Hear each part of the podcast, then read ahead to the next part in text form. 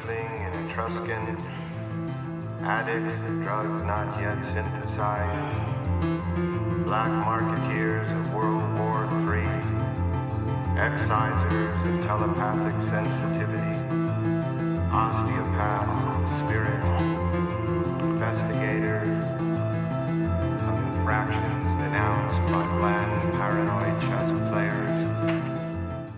And you? Yeah, man. Hell, hell, the gang's all here. What a wonderful turnout for a very special episode. Uh, I'm Sam Tripoli, and these are all my friends. And uh, everybody, when you, you know, we got some new people to Union Unwanted. We got some people who've been here a couple times. So it's my favorite show. Uh, I wanted to do a, a spiritual podcast. I have a podcast called Zero that's available on Rokfin and it uh, changed my life because as we learn all this kind of craziness going on in the world, the question is, what do we do with that information, and how do we allow that information to affect us? And you know, we've all heard the experiments about energy and positive energy and negative energy and its effects on water. So I'm very, I, I'm, I'm like, man, we got to be able to deal with the information we got. And Zero, my spiritual podcast, is the only way I've kept my sanity and I've actually been able to completely pull out of the system and just observe, no longer sitting there and uh, trying to change the world, but kind of just observe and take a step back. So everybody you see here is uh, has been on, you know, all the guys who run uh, the Union the Unwanted, all of our podcasts, and they're all wonderful people. And I'm so thankful. And we got we got a big show here today. And trust me, everybody will be able to share and jump in.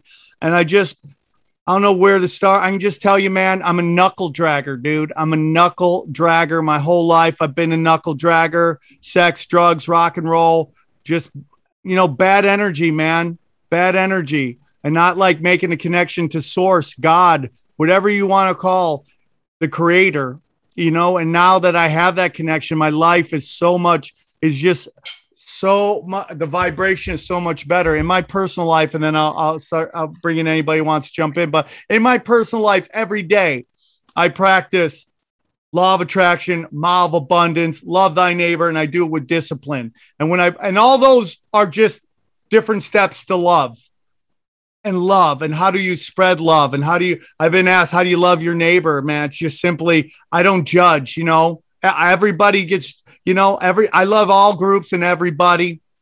And uh you get judged on an individual basis. I don't i don't think all group all one group is bad and all this. I i want i just spread love. And that's kind of what's helped me to raise my vibration. So enough of me talking. I don't know if there's anybody who would like to jump in I know there's a lot of people. Anybody who wants to say? Well, I was going to say do. something when you were calling yourself a knuckle dragger. I was like, oh, I resonate with that really hard, and I think a lot of us on here are um, knuckle draggers, and I'm probably going to get that tattooed on my knuckles now. but I, I, I was doing a walk today, and I was going into nature, and the quote, um, "The brightest lights cast the darkest shadows," popped into my mind. So it's funny that you started the show like this because I feel like any one of us who are going down this road first had to be confronted with something really dark about ourselves or in the world that propelled us into this place and that's why we're trying to help other people. And um, so i feel like you're you're speaking to the choir here. Well i love it. Ricky if you want to take over you can start well, calling on people. yeah well i just wanted uh, first i wanted to say the unionoftheunwanted.com that's where you can get all our links find all our channels merch all that stuff. This show is live streamed every other monday on Rokfin, 7 p.m. Eastern time, and then the audio is eventually released everywhere. So I know people listen to the show; they want to know where they can find the videos. That's where you can find the videos. Obviously, we're, we're like many of us, we're, we're trying to avoid YouTube, and and we're um, using the alternatives. So the other thing I just wanted to hit on is I think this topic is really important. You guys are all going to bring such interesting perspectives to it, but it's really important almost more now than ever because I think during a time when the world seems so chaotic and all the anxiety and the negative energy in the world can really bring us down finding some type of zen and happy place and looking into maybe spiritual topics to, to find that happy place and, and learn how to deal with all this chaos can be very beneficial. So I think this topic's going to be awesome, and um, and this reminds me of like the old school Union Unwanted shows, and we had like 80 people on, and like Sam said, I don't know how it always ended up working. You know, we didn't have to uh, really do much. But um, does anybody want to get into maybe a personal story on how they got into spirituality or any topic that's kind of connected or linked to that? John, do you want to jump in because we, we had a great conversation today and you've kind of gotten to a very uh, interesting place spiritually over the last couple months. And you know what you were saying today to me really resonated me. If you want to kick it off, you know, get the dance party going, get everybody off the the walls into the middle of the dance. Oh boy! All right. Well, first of all, I'm honored to be on. Sam, thank you for inviting me here today. And uh, I've been on some of the other shows, and I'm new to most everybody on here, but um, you know, Sam and I have known each other since 2018 through a mutual friend, and I've shared a lot of in pieces some background about uh, my childhood and where where I kind of came into all this with human trafficking of children being a reflection of the internal abuse, and that mirroring a lot of new things for me.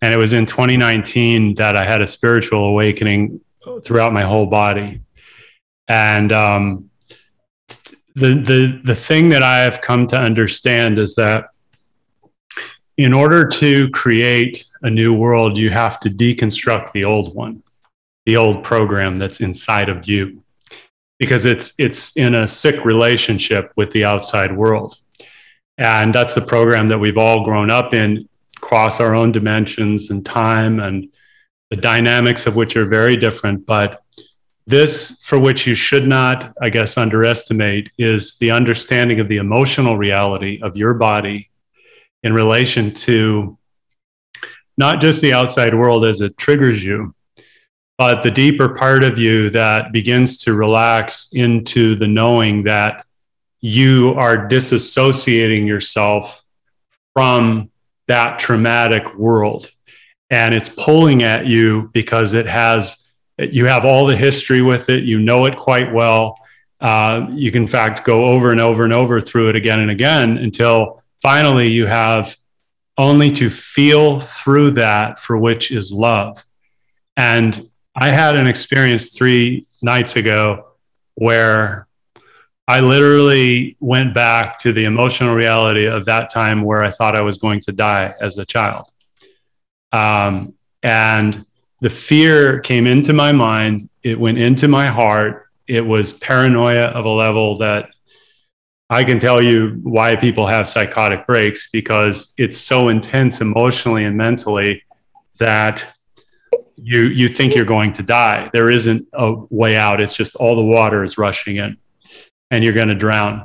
And I called in my angels and within seconds that pain left my mind, it left my heart. It literally physically went back down into my legs where I was shaking uncontrollably for 20 minutes. And I was able to view it as not my own, not my own pain. This is why there is so much hatred in the world and why people are desperate for love, is because the self hatred is the rejection of the falsehood that was placed upon all of us through our parents unconsciously and people who have committed unconscious acts against us, and also the unconscious acts that we have co created with other people. That's where the responsibility comes in. And, and the awareness that comes forward, the enlightenment, is seeing the truth in all of us the same. That trauma does affect you in this expression when distributed that way to you. And across this broad spectrum of reality, it also hits this other person expressed in a totally different way. But what that is a reflection of and a symptom of is our disassociation in this program and the awakening that's coming up. It's like an eruption of high level emotions and stress. And the truth of the matter is, and I'm Sam, this may not be exactly what we said, but all I wish to conclude with is that the the the letting go of it is once you feel it and release it it has no power over you anymore that's really at the end of the day it, it allowed love to come in not just in the moment of fear, but going forward to now integrate that part into my collective being rather than to reject it like I, I was before. And then the body forced me to face it. That's essentially what it comes down to. Thank you, John. Yeah. Lindsay, do you want to go? Yeah, I would love to. I um I really relate, you know, with Sam. I also had a really dark past and history and did way too many drugs and all kinds of things. But even throughout that, you know, and this is what I think a lot of people can relate to is that even in your darkest moments, there's some part of you that knows the truth and that that's not really you and that this doesn't really fit and that something is like broken, you know, when you're doing that. And the path to healing that um, like John was just talking about of letting that love in and really how deep that can go and how confronting it can be and how much trauma comes up and all of that is so powerful. And, you know, I think if anyone out there is listening, a lot of people tell themselves, oh, I'm not spiritual. Like I'm just like a normal person or so, or like I can't do those things or I can't meditate or these like messages a lot of us have. And I think we've been sort of trained to disconnect from that side of ourselves, uh, probably intentionally so. Uh, but I'll, I'm here to tell you 100% of people are spiritual, whether they know it or not. and I love there's some stand up comedian that's like, you know, these atheists are like walking around and they're telling us they don't believe it. They know, like they fucking know. They're just pretending like they're scared or something. And maybe it's that, you know, but there is, I think all humans have this connection. And whether you, feel like you're good at it or not or whatever like you you have it and if you just sit with it and pursue it and invite it in uh, especially that loving feeling, that connection. I think it's really powerful. And I just wanted to share a story that's totally uh, disconnected from that because my own path has brought me more and more and more into a spiritual way of living and into spiritual leadership sort of roles. And uh, I do an event called One Day of Brightness, and we do this every solstice and equinox. And Catherine was there yesterday, Buffalo and Legs were there yesterday.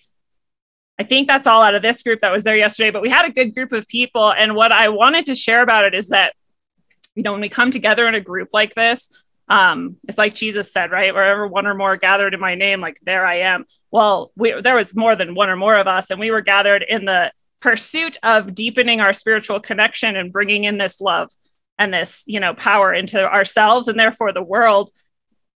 And we were in these deep meditations together and doing all of this stuff, and we felt it. Like people cry and like, like you know, there's a lot of release happens, and people go really deep well, when we left this, this is not scientific at all, by the way. This is like the least scientific thing I'm going to say. And so all the skeptics out there I know are just going to be like, fuck this lady. But anyway, I like this uh, synchronicity, at least, that when we left there, somebody pointed out the Schumann resonance graph yesterday was like off the charts, amazingly increased in this like huge blast of resonance. That if you look over the entire past like month, you know, there's like little spikes here and there in it yesterday specifically like while we were all joined together doing this event and deepening our connection to each other and to you know love in general just this massive explosion of energy happened and i find that pretty interesting to say the least but even if you thought that was pure coincidence i just you can't deny the uh, you know power and experience that each person there felt in their own lives. So even if it's purely subjective and even if we just uplifted ourselves and had this you know incredible experience that's going to carry us through especially this crazy ass time we're all dealing with right now even that is worth it. But it is fun to think of the way that resonance can affect and lead out from ourselves and ripple in through the world and maybe even affect things like the Schumann resonance. So I thought that was pretty cool. And I just wanted to share that. Yeah, I think another benefit of spirituality is that it helps us or it opens us to the idea that there's more than the surface level of things that we you know, observe that there's could be more to the world and it opens our i think there's a, a reason why you see uh, not to make the show about flat earth but i think people who are open to that idea or open to just completely different um, reality or perception of reality are usually spiritual, you know, or they've done psychedelics, or you know. So I think that's another benefit of being spiritual is it does help you kind of like open to these ideas, these other, you know, what seems outside the box uh, ideas, and opens your mind to other possibilities. Uh, Mar- Marty, who anybody else jump in line yet? Uh, Marty, you want to jump in on this? Uh, do you think spirituality had something to do with uh, the way you look at the world? yes, yes, very much. um, the, I didn't even get into conspiracy theory really. I was I got into I was I was pursuing God, and that just sort of landed me in like truth communities and spirit, you know, that sort of thing. So um, I don't know. I'm just like Sam and just like Lindsay, you know, is the dark road. But it's I mean that's part of the path of um, any true awakening. It's like it's called Katabasis, it's like a journey into the underworld and it's basically this idea is that you have to go through hell and back in order to really find out in, in one sense who you are you know you have to really go through some dark times and that and that when you go through those dark times you realize you got to crawl out of them you got to climb the rungs of the ladder up and that takes seeking the spark within and you find that you realize well then you start asking questions like what is that spark within where the hell did that come from you know what i mean what is the thing that'll that illuminates and enlivens and, and animates me. You know, what is that thing? Some people call it the, you know, Christos within, they call it the divine spark or whatever. But then you see that and it's like, okay, well, you know, you start climbing, you start climbing up and you realize, well, it's just, you know, it's not all darkness, right? And you start asking those questions about why am I here? What's the purpose of life? Where am I going? Where did I come from? I don't know. Um, for me, crawling out of that shithole I started finding lots of answers. And the answers always pointed to something that was transcendent. And then it was like, okay, well, you know, it's this thing, especially becoming like a Gnostic Christian. It's like you recognize it's like God is love. You're supposed to love your enemy, right? And then it's like, well, why? He's such a dick, you know, but you have to. And then I asked the question, like, why? Well, because that divine spark that's in you, that's in me, that's in everybody is in that person too. They might not know it, they might be bearing it with a you know a heap load of hell themselves but that divine spark is within them and god made them and so that that makes the whole thing like love thy neighbor as you love thyself love thy enemy it makes sense because then you go and you say wow i hate that guy because he's you know he's destroying this world and he's destroyed my family and destroyed my life whatever this is blah blah blah blah. But if i hate that then what am i doing? Well i'm hating the creator. Because the creator put himself in the center of every every single person and every single person is here to undergo that journey of finding it and lifting it up and raising it you know? And um, so that's been my journey and that's really really difficult right now where we're at you know it's it's sometimes it's hard to love because you see so much hatred in the world you know but that's the test you know earth in itself is a rites of passage for you to undergo that journey to find the spark of God within. And when you find that, there's not there's for me, it's been nothing else, you know. So well, I think negative energy and positive energy, that's something that we really can all kind of agree on. I mean, there is energy. I mean, another reason, even if, if it's not a religious reason to love thy neighbor, another reason is just because when you do have conflict in your life that friction weighs on you. You don't feel good. You don't even if it if it's not your fault you know if, if you and somebody else you're not getting along it doesn't feel good. And then when things are squashed and you guys resolve things you immediately feel better regardless who was right who was wrong none of you know so that's a, an, another thing. Bob i know you wanted to share something. You want to jump in bud yeah i do thanks um, and thanks for inviting me, Sam. That's uh, was very generous. And uh, I think I might have talked to Sam about this uh, when I did his podcast. I have a memory that goes back to my birth, and I will tell you this memory. I it was, uh, and I don't. I obviously I can't uh, quantify it. It's it's it's just a it's just a memory and a feeling. But I was I I was uh, transported from with high energy from one place to another my first thought was, uh, or my first feeling was tremendous fear. And then I had this internal laugh and the thought of, oh, yeah, this again. And I remembered that for a long, you know, I've remembered that my whole life. I never told anybody till I was older. Um, I just didn't think it would be okay to say that to anybody. Uh, and segue to about nine or ten years old because i think you know you know wh- wherever we come from whatever that source is that we come from is there. It's just there. And when i was about nine or ten i was laying down in the grass and i was looking up the clouds. And i remember uh, kind of not necessarily leaving my body, but going up into the clouds, into the sky, and being part of that thing that was up there, and being sort of overwhelmed with this thought that uh, I was tapping into something that other people didn't see because nobody ever talked about it, you know, and it's it scared me, and I went, I got to keep this a secret. So uh, for me, you know, to to grow up in a in a mainly a society that's more religious than spiritual, which you know, religion can fuck up spirituality almost better than anything.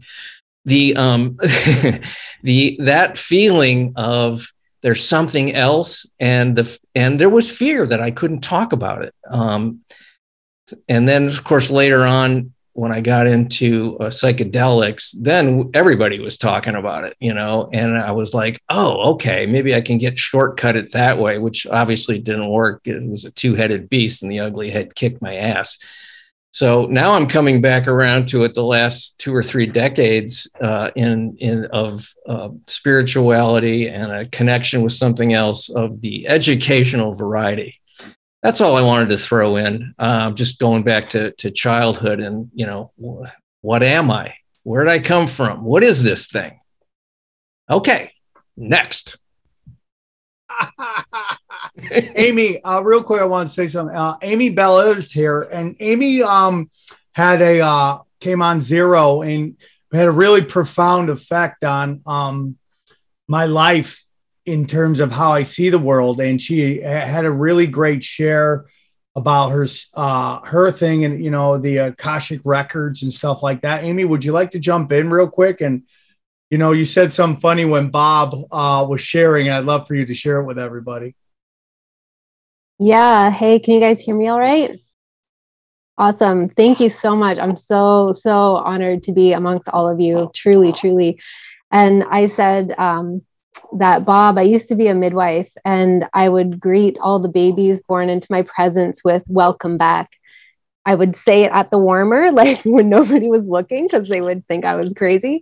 Um, and occasionally, once or twice, I met a couple babies that I was like, mm, it's your first time here.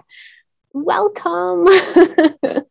but yeah, um, I'm I'm so excited to be here, and I don't know how long I'll get to talk because I have an 11 week old baby, my baby, sleeping in my arms here right now. But I just wanted to say um, that I guess similar to um, Marty, I I came to conspiracies through spirituality. Um, last year was a huge awakening for me, but not I don't know. I always kind of knew that like shit was rotten around here, but I didn't quite, I wasn't like fully letting myself feel the depths of it and the darkness truly. Um, but I've been spiritual my whole life, and it set me up to really, really navigate my own dark times with, I guess I'll just, I'll say grace, uh, but it's, it I, I lost my son, my second born son, when he was 20 days old. And spirituality is totally what um, has allowed me to come through and feel not only like a whole person and like I haven't been through a tragedy, I've just been through a life experience, but also like I'm not in any way diminished by it, nor is my son, his consciousness, but I am enhanced by it. And it showed me that there's nothing to fear in this life. There's nothing to fear. There are so many intense experiences, but all it ever leads you to, if you allow it, is to more of yourself. There's only ever more of ourselves to uncover, only ever more. Like we are an infinite, limitless mystery. And it's the most beautiful journey ever to be on, to uncover layers and layers layers of ourselves and to be constantly surprised every day by ourselves if we choose to allow it. And if we don't choose to allow it that's fucking fine too because like it's it's not a linear trajectory. It's um it's messy and it's all over the map and it's it's beautiful and it's hideous and it's everything. But um i feel like I, I really, really second what uh, Miriam said about how this is such a massive awakening because, like, collectively, the entire globe is having to confront our fear of death. And um, I am just confident that there's only goodness to be found on the other side, but it's going to feel like a fucking squeeze until until we get to that other side, like a serious squeeze. That's great. Anybody else want to jump in? Miriam? Hi, everyone. I'm in Miami. I'm so happy to be in Miami and have escaped California. Epigenetics is real. The environment that you are in makes a difference what you consume.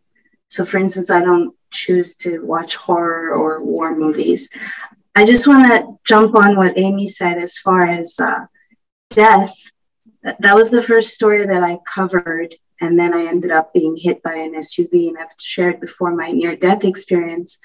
But I, I like to tell people spoiler alert, we all die. So live life. And I really feel in my heart that if there was uh, more of an um, inquiry into mortality and into how vast the spirit is that this is unfortunately how our human species learns through um, needless tragedy and we're witnessing that and you know I, i'm returning back to my spiritual roots i've been on a path since age 13 and I've been consuming a lot of negativity, and I choose to do that because I'm trying to understand. But those two have coincided and uh, collided, and we're facing this spiritual battle.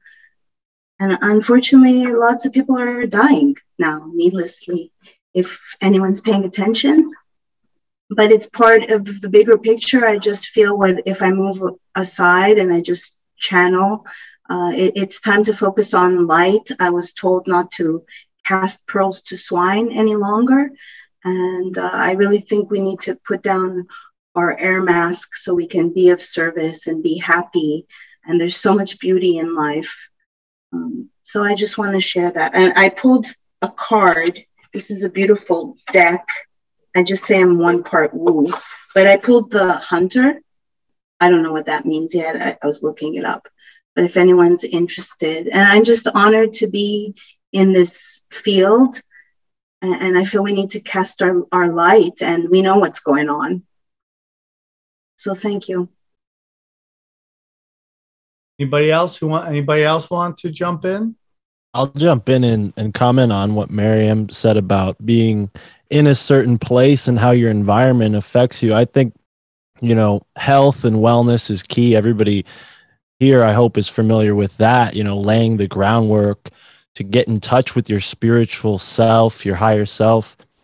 I wanted to read a quote from Marty Leeds' book. It's a book that I've had for a long time. I really appreciate it. And uh, he says from Alan Watts the universe is the game of the self, which plays hide and seek forever and ever. So I think once you wake up to your spiritual nature on a personal level, you begin to unfold something that becomes like a story and your story is personal to you but as we see here with all these people coming together our own individual stories collectively create this larger story that we call our reality right so i think we we shouldn't underestimate our ability to have a an effect on other people's lives especially in the position that we are having shows and hosting and being able to inspire people. I think landscape is key and it doesn't mean moving. It doesn't mean like leaving where you're from. It just means understanding where you're from.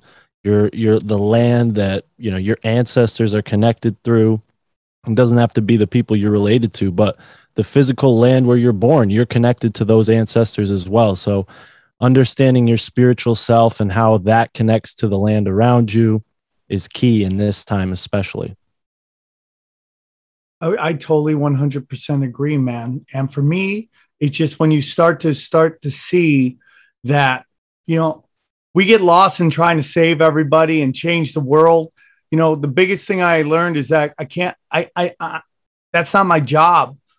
I want to change the world. I got to change myself and I work within and I change the, the people around me. And that's how I change the world. And when I realize that, like, I am one of the universe and each, you know, I see how many boxes here like 28 boxes, but it's really just one universe right here. And I you know like 10 years ago, if I would have said that, I would have smacked myself. And I'd be like, you're stupid. Shut up. Do blow. Get weird. That's why I would have been. But that's not who I am anymore, man. Who I am is like, I find the love in everybody to the best my ability. My baby's mama might not agree with that, but trust me, I am trying my hardest to show the love to everybody that I can. Okay. And it is hard, man, but that's this realm. Wherever we live in, man, the plane is going to have some turbulence. And you got to understand that. And each one of these things that we are thrown our way is a lesson that the universe is getting us ready for something bigger coming. And when you start to realize that and you stop looking at these things as moments of you falling and getting kicked down and you're getting treated like shit and the universe is shitting on your chest, right? And you stop looking at it like that and you really start looking at like, what is to be learned here?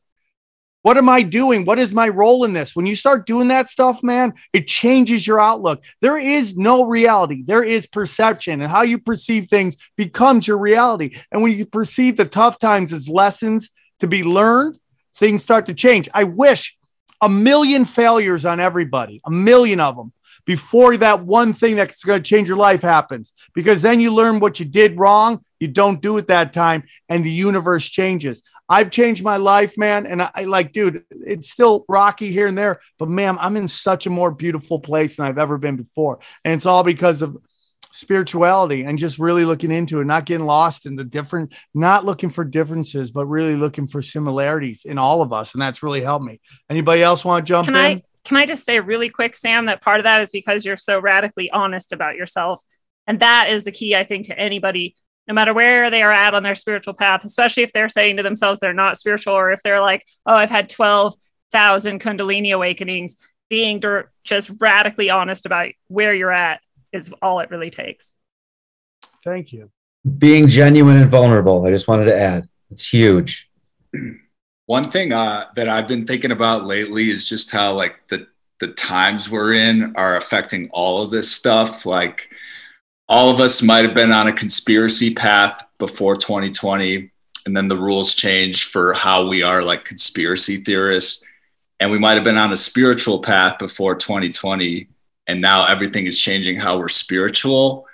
And i think not to be a downer but like i'm a little concerned about like spiritual bypassing. Like if people are just sort of um, love and lighting reality away from them. Like if you're sitting in Australia, like in a freaking quarantine camp, and you're just like, love, this is all going to go away soon. Like, I don't think that's really helpful. So I think, um, I don't know, being like honest and realistic with this world we're in, and maybe kind of firing yourself up and being more of a warrior than just a hippie pacifist might be necessary for some people. I'm not saying anybody here because everybody here in one way or the other is like doing great work, but I'm just saying the average person. I take Krav Maga, dude.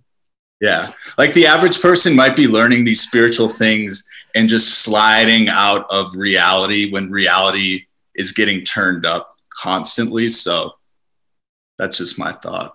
I think that's a, a really good point because I get what you're saying. Like we can focus so much on trying to be Zen and be in a happy place, but and then we don't do anything to to prevent or stop the chaos around us. But and then this kind of goes back to what Sam said, which I think is super important, is that before you can help anybody else, you do need to find some happiness inside first, right? Like you need to repair yourself before you can repair anything else. And so I think there is benefits. I mean, we were both or you and Sam are kind of both saying the same thing. It's like, yeah, fix yourself first. Then when you're in a good place and you do find happiness and peace, then that's when you can go out and and try to, I guess, spread that. Right. So I don't um, know what the saying is, but it's like faith without works is blah blah. I don't know how that ends there, but uh, for me, it's like uh, it, everything's action. You know, you, you know, you got to take action in life. Now, I also know I've heard a lot of people talking about commie California. And I totally understand that. But I'm also telling you, it's like also like I, I'm living life. So when we look at what's going on in Australia, right? I could sit there and lose my skull over what's going on in Australia. I could be sitting there every day tweeting and go, "Oh my god, what's going?" on? Or I could work on myself, getting you know Krav Maga, shooting guns, building, growing stuff. All that stuff is like working on myself. Do I understand what's going on? Of course. I have friends of mine that went to January 6th and they lost everything. And I'm like, that's great, man. I knew something was going to go down. So for me, man, I go, hey, dude, action will come when action needs to come for me, but nothing good comes out of me not working on myself. And that's really what I'm about. If I get lost in every fucking tragedy that goes on, that steals my loosh, and I have nothing left for myself, I have to make myself a better person. So when the shit hits the fan, I can handle what is going on in the world. If I mean, so much of what's going on in our society is people, were you know, people searching out like like tragedy and, and there will be you know the, the, searching out other people's problems and bringing it into their own life. And that for me is like i can't work in that man. I have to work on myself. And then when the shit hits the fans and the and the fucking bootlickers come then i'm ready for action you know, there's going to be some fucking sorrow in this reality. That's just the way it is. There's going to be a lot of that, and how you deal with it is how you go on. But I totally understand what you're saying about sit around like everything's great. Like I, I live in Hollywood, man. I watch some of my comedic friends. They're they're putting out content like they're the band on the Titanic. Like they're just keep playing while the fucking ship is sinking. I totally get that. But at the same time, if I just put all my energy into that, I get lost. Hey, Sam, can I jump in for a second? You cannot. Yes, of course, brother. Because, uh, you know, I really like where this thing is going when Dan kind of turned the heat, you know, and and uh, and and that's where I wanted to go too. At the risk of pissing a lot of people off with all the love and and joy and spirituality shit, which I think we need to risk pissing each other off at this point and being real and I think that part of the realness that I've always appreciated about what you bring is what you were bringing right there, which I think a lot of people see as a contradiction to what you're saying at the beginning, but I think it's a contradiction that has to be resolved. You know, w- when I first talked to you, one of the things I thought was really cool, I said, Hey, I came at this thing from science and looking for spirituality, and I found conspiracy. And you said, shit, I came at this thing from conspiracy and I found spirituality. And I think there's there's something there, and this is what I think uh, Dan was referring to too. There's something that the conspiracy community brings to this thing that should not be lost. It's the edge. It's the truth seeker. Fuck the flat earth. Flat earth is bullshit, in my opinion. You can feel otherwise, but we should hammer that out. We should figure out what the fuck that means to you and to me. And it's it's like when you get into science, my thing is Conspiracy number one is science trying to convince you that you are meaningless, that you live in a meaningless universe, that any meaning you find in your life is, is an illusion cre- created by your brain. That's conspiracy number one, in my opinion. And if we can't fight about that, then how is anyone going to be able to figure this out? Hey, you know, Bob, I think mentioned that uh, he didn't say it this way that I'd say it is religions are, are all cults ish or leaning on cultish principles, including and especially Christianity. Hey, that's my opinion. You feel differently, great. But that's something that seems to be at the core of something we need to hash out as kind of a community of people who are looking for truth, not just looking to pump each other up and, you know, get through the day or any of that shit. I, I, I just like the edge that I feel from the conspiracy community, and I love that you're you're trying to meld those two together.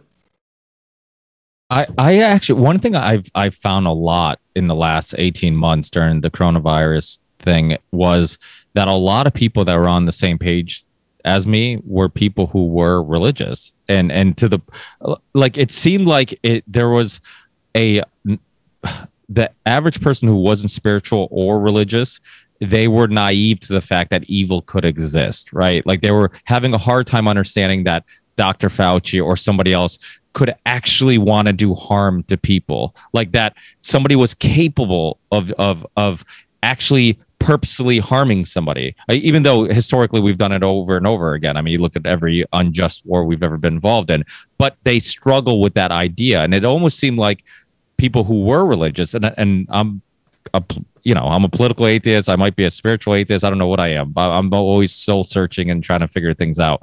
But i don't plant my flag anywhere. But i i really appreciated the fact that people who were religious they seem to be the ones who are pushing back because they seem to really understand or or spiritual. I, I don't want to just kind of say exclusively religious but people who were spiritual or religious or both. And i guess that's another topic we can kind of get into do you need to be both are you when you're one are you the other one are you not you know like how does that link up and and everybody's opinion on that um but so i think there's a lot of benefit in that because a lot of uh, those Christian values and stuff like that, that made them want to push back. It made them kind of understand that there are evil people out there and that people like that exist. And and I feel like people who weren't religious and or spiritual struggled to kind of grasp that. Did you do you guys agree with me or anybody want to push back? Because I again, this is a place to Yeah. hear ideas, but also a place to challenge ideas because we're all everybody's respectful. So don't be afraid to push back. Nobody's going to take it personally. Well, what this reminds me of is the story. And disclaimer: I'm a total yoga nerd, so I'm going to relate everything to yoga. so this just uh, um, reminds me of the Bhagavad Gita and the story of Arjuna and Krishna and the holy battle of uh, the um, families that he's a part of, right? So I see it the same in our whole situation that we're in now is that we're having a battle between people that are on one side and the other. And we know some people on one end, and we know the other on the other, right? So, say with the whole like vaccination thing and whole COVID thing, is that where we are and where we're placed and what our life is, we have to surrender into that. And that's how the divinity floods in, right? So, when we are, um, refuting that or we're trying to distance ourselves from that what krishna says to arjuna is that no you have to fight the battle. You can't just put away your bow and arrow and just be docile because your greatest purpose is being the warrior, right? So he is born into the warrior. And so he has to fulfill that. He wasn't born a Brahmin, he wasn't born anything else. So you have to really examine what it is that your life is entailing and you have to go fully into it and you have to fulfill that karma. And so when it's fulfilled, you're going to see that there's going to uh, be an abundance that flows through that allows you to go into the next stage of your life. So this is what I think is the like the spiritual initiation process where if you aren't allowing yourself to fulfill your karma you're never you're never going to get to the next level right? So this is what's being called upon us even in this whole situation. Some people are called to get vaccinated and they have to do it. That's their karma. Some people are called to not get vaccinated and that's their karma and they have to go through it. And the way that we can actually bridge the divide is actually recognizing the importance of all of the game every piece on the board that it's not good or bad. And then we can actually stream in our divinity more and more easily by having the compassion and love for each person so that we don't pit ourselves against these family members of ours, right? But then we also fight the battle that we need to fight and we say, it's nothing personal, right? So, like the grand scheme of the story of Arjuna and Krishna is that people are going to die and they're going to come back. And that's the view that Krishna has because he's an all seeing and almighty being. He says, This has been ongoing even before you were born, and there's nothing that you can do about it. So, surrender into me and be that which is I am, the all great and powerful, right? And that can be complicated because we're coming from a place of mortality and we're coming from a place of physical limitation within our own consciousness. And so we want to create divides to make sense of everything. But the things like psychedelics and spiritual practices and yoga and meditation allows us to piece by piece get into that bigger picture so we can take a step back and see how it is that we can come from a total compassionate, loving place each day as we are in this mortal realm and in this kind of like mundane world as we're living. Dude, you are awesome. That was badass. Thank you. Yeah. I mean, and and totally. And what's nice about spiritual as a concept is it's very um, inward. It's very you. It's all very personal to you. There are many different ways that you can go about this. And just like you said, man, I completely agree that we have a good context for this and that we have video games now. So you have a video game, you have a mission that you go on. Okay, well, in this mission, you get to wear these clothes, you get to drive this car, you get to experience this thing, but you get to change that every time the game's over or anytime you want. So you're really just, in my view, one of my favorite ideas about what the hell's going on here is that we're all God, the same damn thing. There's nothing else here other than us. Part of us is fantastic, like everyone here. Uh, part of us is kind of a piece of shit but we all experience and we all learn as one entity as different pieces of itself. I mean, it's like one of the purest but cleanest ways to look at it because everything you hate about this place is part of you as well. And you're just here to learn everything you can before you go or before you move on to experience the next thing. So, as a collective, this understanding is what's necessary for the whole thing to change as a collective. But, you know, and on my show, uh, Pat Mahan of the Like Attracts Like podcast, who we should totally have on one of these things. He's great. He said um, that both the villain and the hero bow at the end of the play, right? So both parts are necessary to experience the whole. Sometimes you choose to be the piece of shit part that teaches you those things. Sometimes you're what we're doing here and figuring it out to a different capacity. But all of it is dualistic in nature in this place, whatever the hell this place is, flat, round, whatever. It doesn't matter really. Um, but it it does teach you that there are options here and there are balances, and it's just juxtaposition to what you want to experience and what you vibrate at. Uh, the vibration thing is very important part of it, and Sam, you nailed it with that part, man. Um, the vibration unlocks the key to everything. That's how you transcend. That's how you don't live in fear of having to be that warrior anymore because you don't attract that like or those situations into your life at all.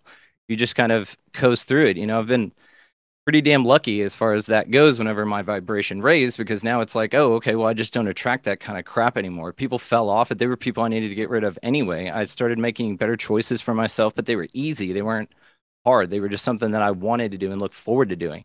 That's what the vibrational part of this is all about. And then you unlock things like UFOs. I mean, I just had uh, Kathleen Martin on my show, and she was talking about the vibration is everything. That's why you can have two or three people standing there and only one of them see the UFO.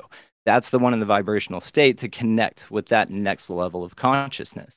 So, this being a big game and this being just a big thing where you just learn everything you can or do whatever the hell you want, that's what it's all about. It's just about, but there are special things here like spirituality, like conspiracy theories. There are elements here and secret things that you can adventure on. And I think that when you hit kind of the exploration of spirituality in this incarnation, whatever this is, or however many times you come here, uh, then this is kind of the one where you're like, oh, okay, you know, all the pieces sort of fit together. This is sort of inherent to an old soul, if you want to put it that way, kind of a that's what we kind of gravitate towards because it's a little bit closer, if not the truth. Anybody want to expand on that, or, or? Anybody want to jump in? Let, us uh, does anybody have a opinion on uh oh okay matthew you want to jump in? Yeah yeah. Well there's so many great topics here and i'm just taking notes as you guys go along. Um but i i like what mark said just talk, talking about uh, waking up to our spiritual nature so for me when i was a kid i was a martial artist so i wanted to break bricks and do these kinds of things but it talked about uh, mind body spirit. So i was trying meditation using my mind to do these things right? But in my teenage years i, I had two channels and one of them um, would just show people starving to death on tv all day every day. And i would just look at that and be like this doesn't make any sense. How can there be so many multimillionaires um, but we can't feed these people rice? It doesn't make any sense so I start researching some things, and I remember distinctly writing in my journal the point the lights went off. I was like, "Oh my god! Like they're doing this on purpose. This is insane. Why would anybody architect a reality of harm? It doesn't make any sense."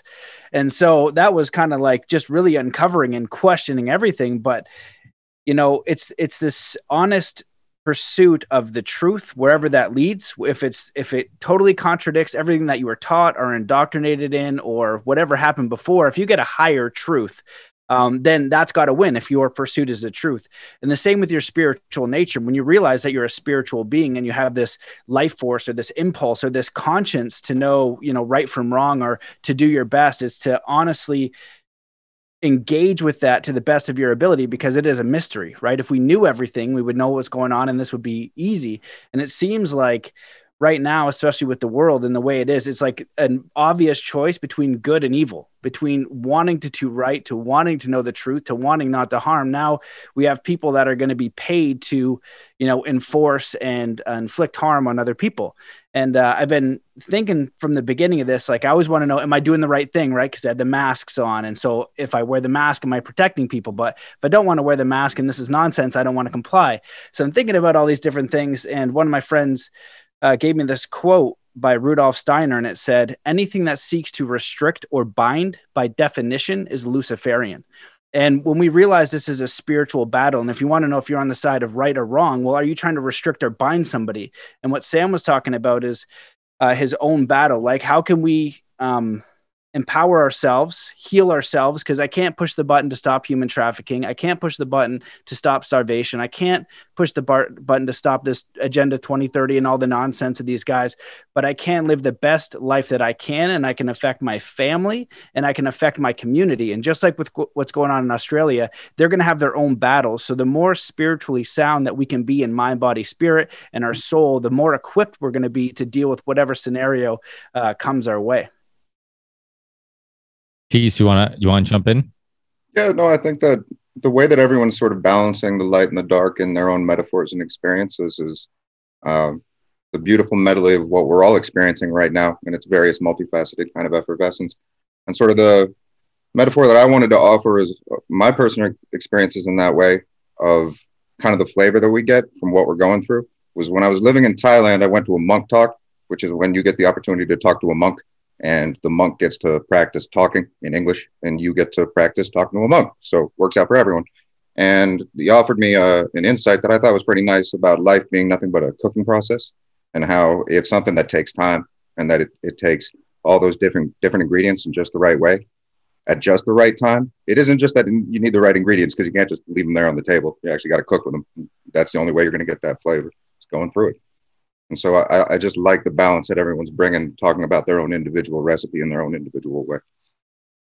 Well, I think the simple way of looking at it is it is good versus evil. Now, you could kind of see that perspective regardless if you're religious, spiritual, none of the above. Like, I mean, I, I kind of feel like everybody's on the same team. Now, it, it's just sometimes I think that the religious or the spiritual thing labels can kind of divide people, but we are all on the same team. We all have all the same. I mean, it's almost the same thing, right? I mean, does one lead to the other? Does I mean, has there been cases where being spiritual leads you into becoming religious, or being religious leads you into being spiritual? I mean, can you have one without the other? Do you guys have opinions on that?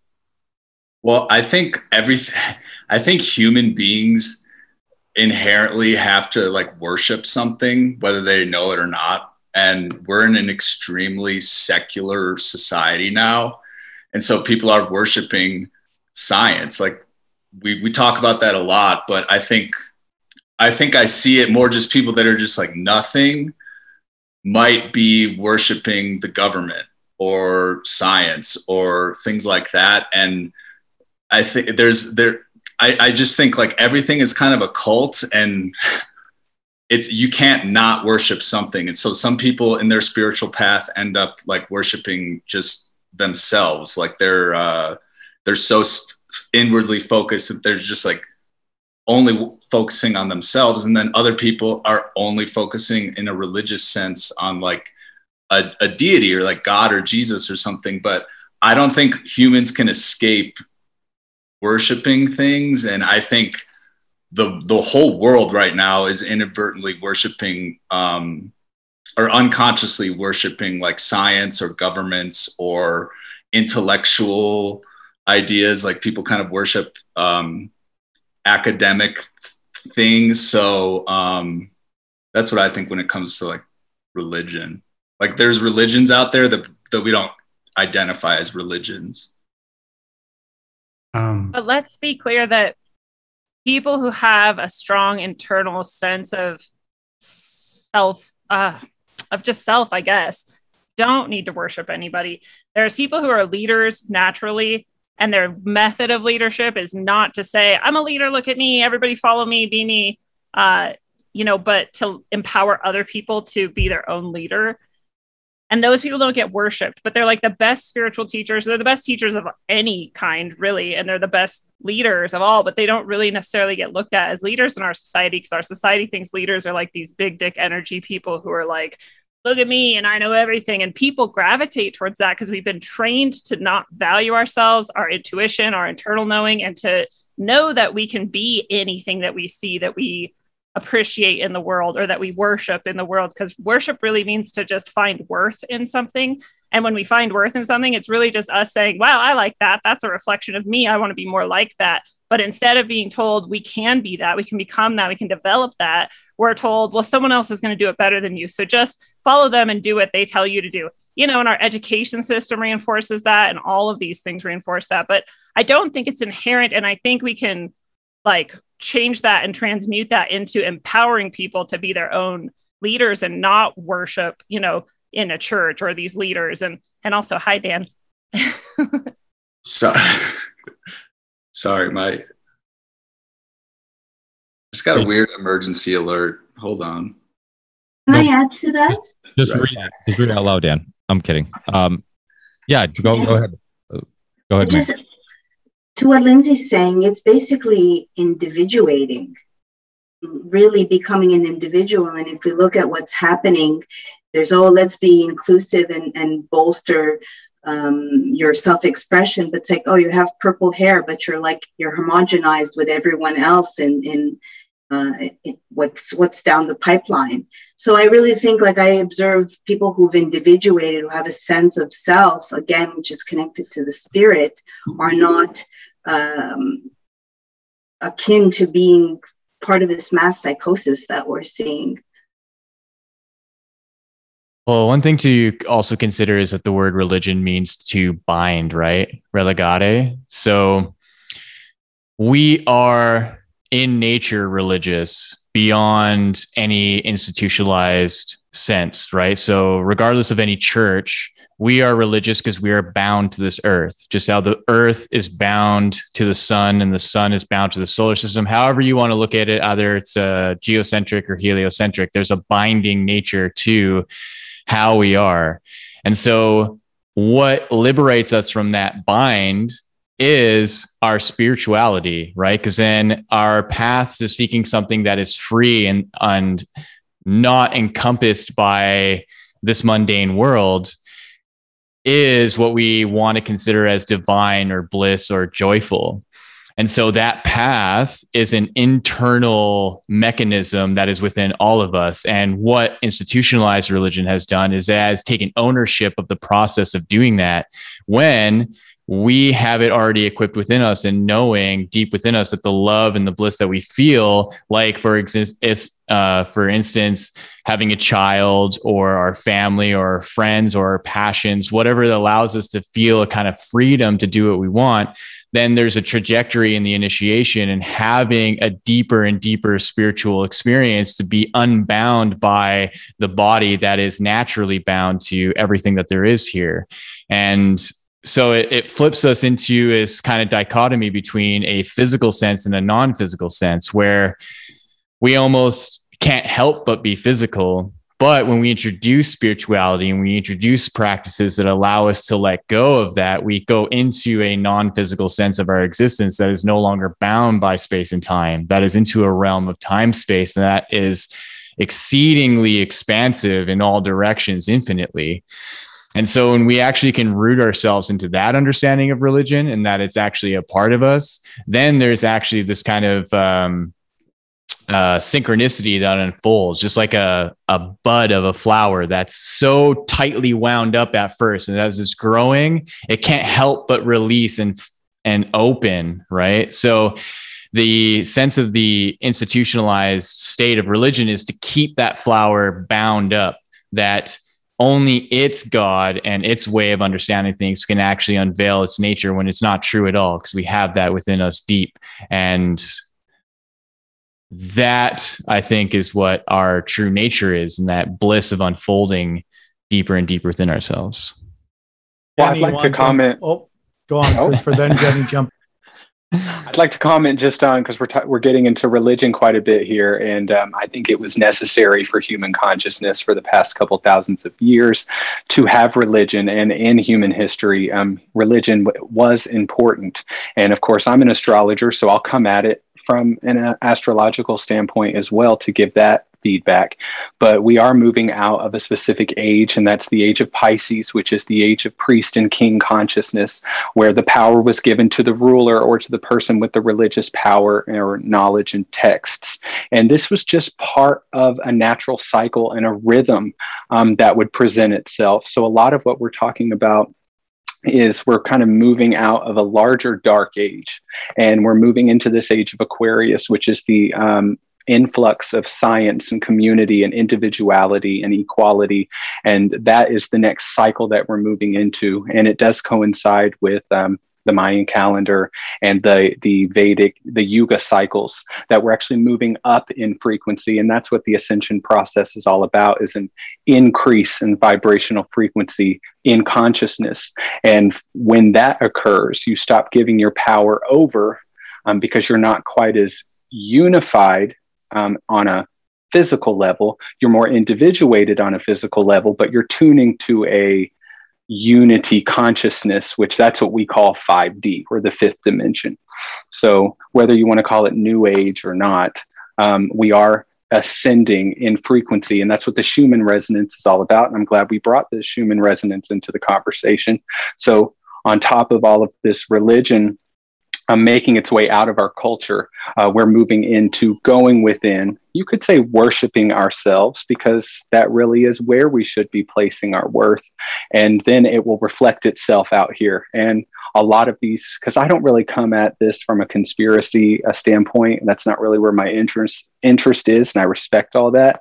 But I also believe we're moving into higher states of frequency that allow our consciousness to create different realities. Um, so if someone, if a bunch of people get together and they truly believe that there's a flat Earth, they can create that where we're moving into consciously, and we don't need religion to do that anymore because the power is within us, and so we're not buying into a collective thought pattern or thought form, which is causing the same cycles to keep repeating. Now it's going to start splitting into all these different directions and go into all these different individualized directions. And then we'll start having all these different parallel realities that we can tune to. And that's kind of where we're moving, I believe. Uh, Jenny, do you want to share? Yeah, I think it's interesting that uh, you know the person who just spoke before me was talking about cycles, and because that's really what's uh, got my goat here. Um, but I love hearing um, these two opposing things that keep happening in the conversation as well, which is this like desire to take action and strive towards freedom and and do something and and and take action. Um, and then there's this other component too, which is more of like this this uh, surrendering into something or acknowledging that it's all love or um, um, yeah, just like that, that's more surrendering into the fate of it all. Um, and earlier I was, uh, I heard this metaphor and I, it's just been kind of like on my mind today. So I'm kind of seeing everyone's conversations through that lens today.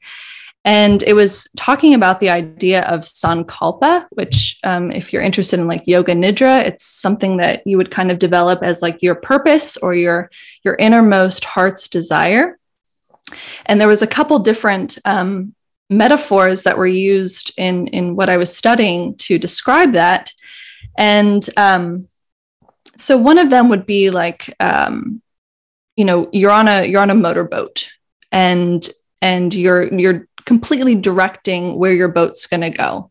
You are, aren't really considering, you know, the waves or the current, and I think that's and there's a there's a there's a truth in that you know there's a desire to be free the desire to not be bound by by the winds of fate or by um, any of these outside pressures that are going on. Um, and then there's there's another aspect which would be more of like a passive where you're just floating on a raft. And so you're just you're surrendered to it and you're um, just going with the flow of life and you trust that it's all one it's all good it's all love and light all of those things And where I find myself recently is in this third option, which is kind of like a blending of what everyone's been talking about, which is you're on a sailboat. And so, if you've ever, I've never sailed before, but I imagine you have to have a, a, great sense of awareness of your environment and also of yourself and how you fit into that environment. And so, um, you know, cycles are very important to me and, and hold a lot of significance in, in my understanding of the reality. And, um, you know, with reflecting on what a lot of people are saying, um, what acknowledging a cycle is, is, is just as simple as like, um, you know, where the moon is right now or where I am on the planet um, can have a really profound effect on on myself right now. Um, so, in a very practical way, just understanding what a cycle is and recognizing that we're all part of it and that you cannot separate it from from this God nature that we all are um, kind of a cycle unfolding, which is which is God's own nature, which is this like birth and growth and decay and death. And um, you know, there's no part of that that isn't that isn't part of that um, that God nature.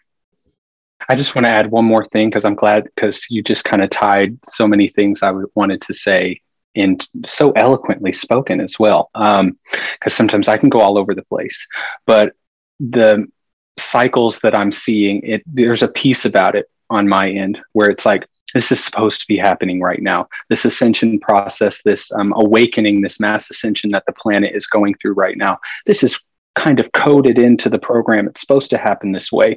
And before you can ascend, um, before you can um, keep evolving, we can just keep it very simple like that.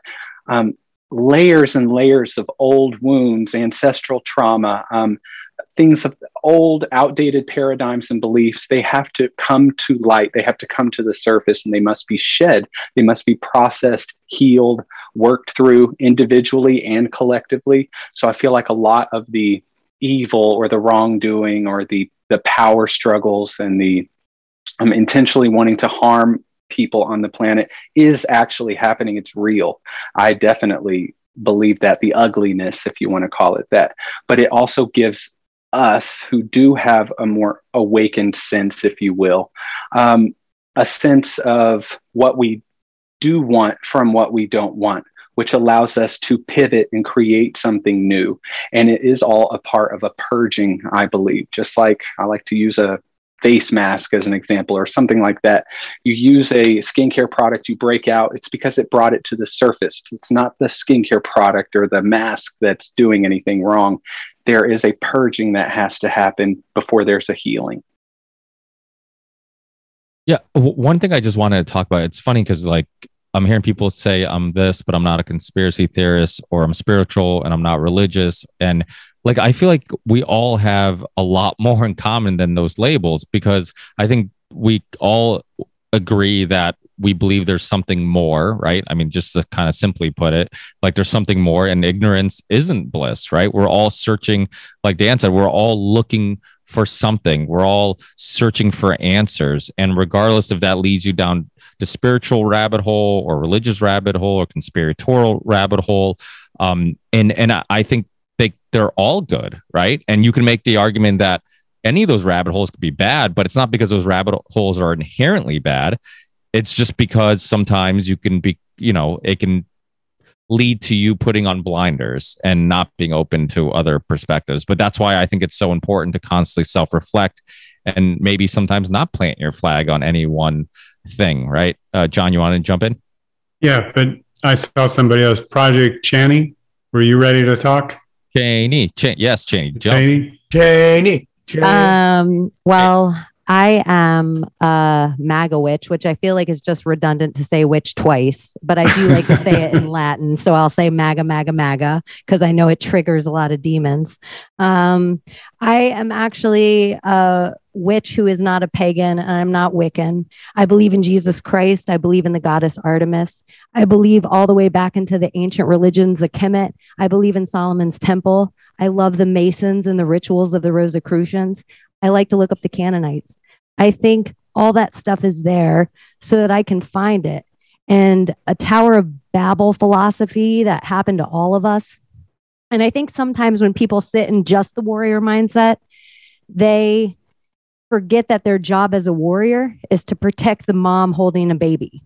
So all of us have mm-hmm. all these sides of ourselves. And so I like to call myself a gray witch, like a Jean Grey witch, a phoenix rising. And so I own my gray, and sometimes I'm dark fucking gray. And I'm dark gray so that I can totally protect my Reiki healers and my Christians and my moms and those really bright people that I don't ever want them to be polluted.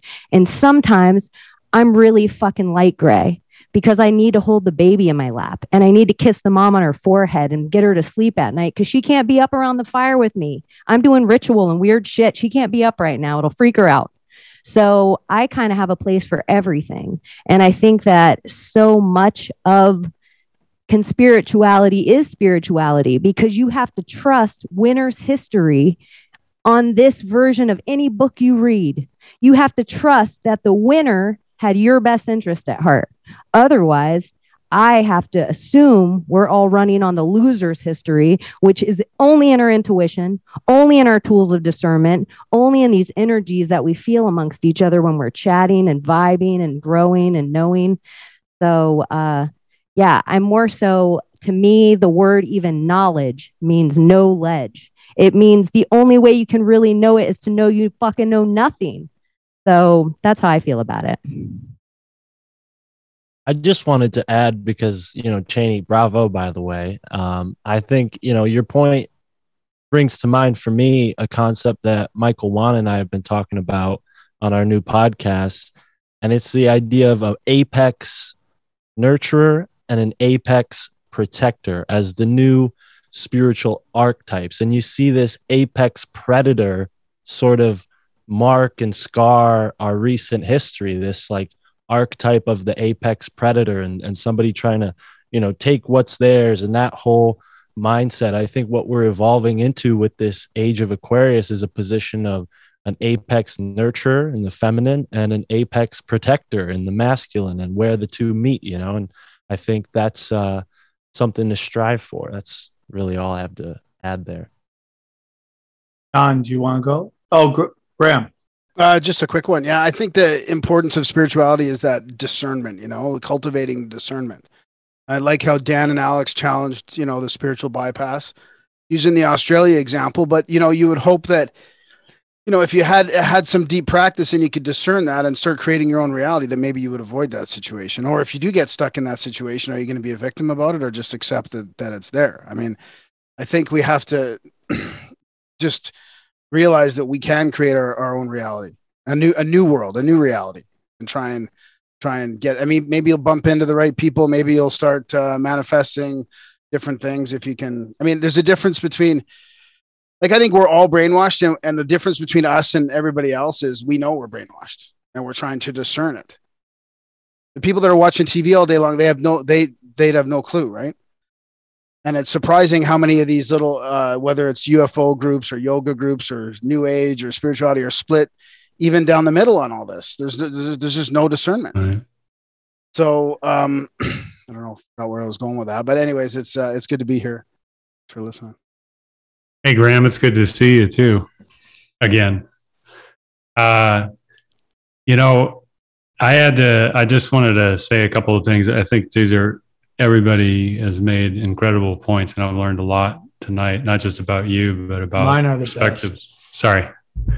Um, but the thing that I, I kind of had to go through was to let go of all of my illusions and and that was a lifetime of illusions to let go of that started from childhood to now um, the death of basically it's like this. We have uh, an addiction in this world and we are codependent children of alcoholic parents who are driving the car and we are hoping beyond all hope that at the last minute they will pull over kindly stop the car turn off the keys and hand it to us. And that's a hard and sobering reality to know that no, this was not made for you and me, uh, because and through a series of events, we've delegated our authority over um, to parental figures that we have projected the world upon and have been conditioned on how to feel and think about things that are the inverse of the truth.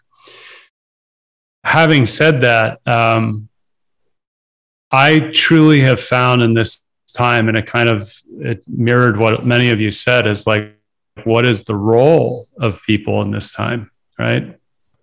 A hard one to say because you're going, well, we need leaders and we need builders and we need planners and we need all. That's all true but it really rests on the shoulders, I believe, of Christ the shepherd, which is the, the protector of the flock of the sheeple, if you will, the sheep. And when one of them goes astray, he searches high and low day and night until that one is found and brings them back and will do it over and over and over again. No different than a parent to a child and so that part which i was contemplating just the the basics today of of breaking it down into the smallest of pieces that is digestible is to say unnecessary suffering reduce unnecessary suffering within yourself and you will give that gift to others um, because the the, truth of the matter is whatever however we want to look at this what we have is a split in consciousness. That is exactly what happened. And this fear of dying is the catalyst to that. How that will turn out what i kind of always just say is once everything that once was is no more.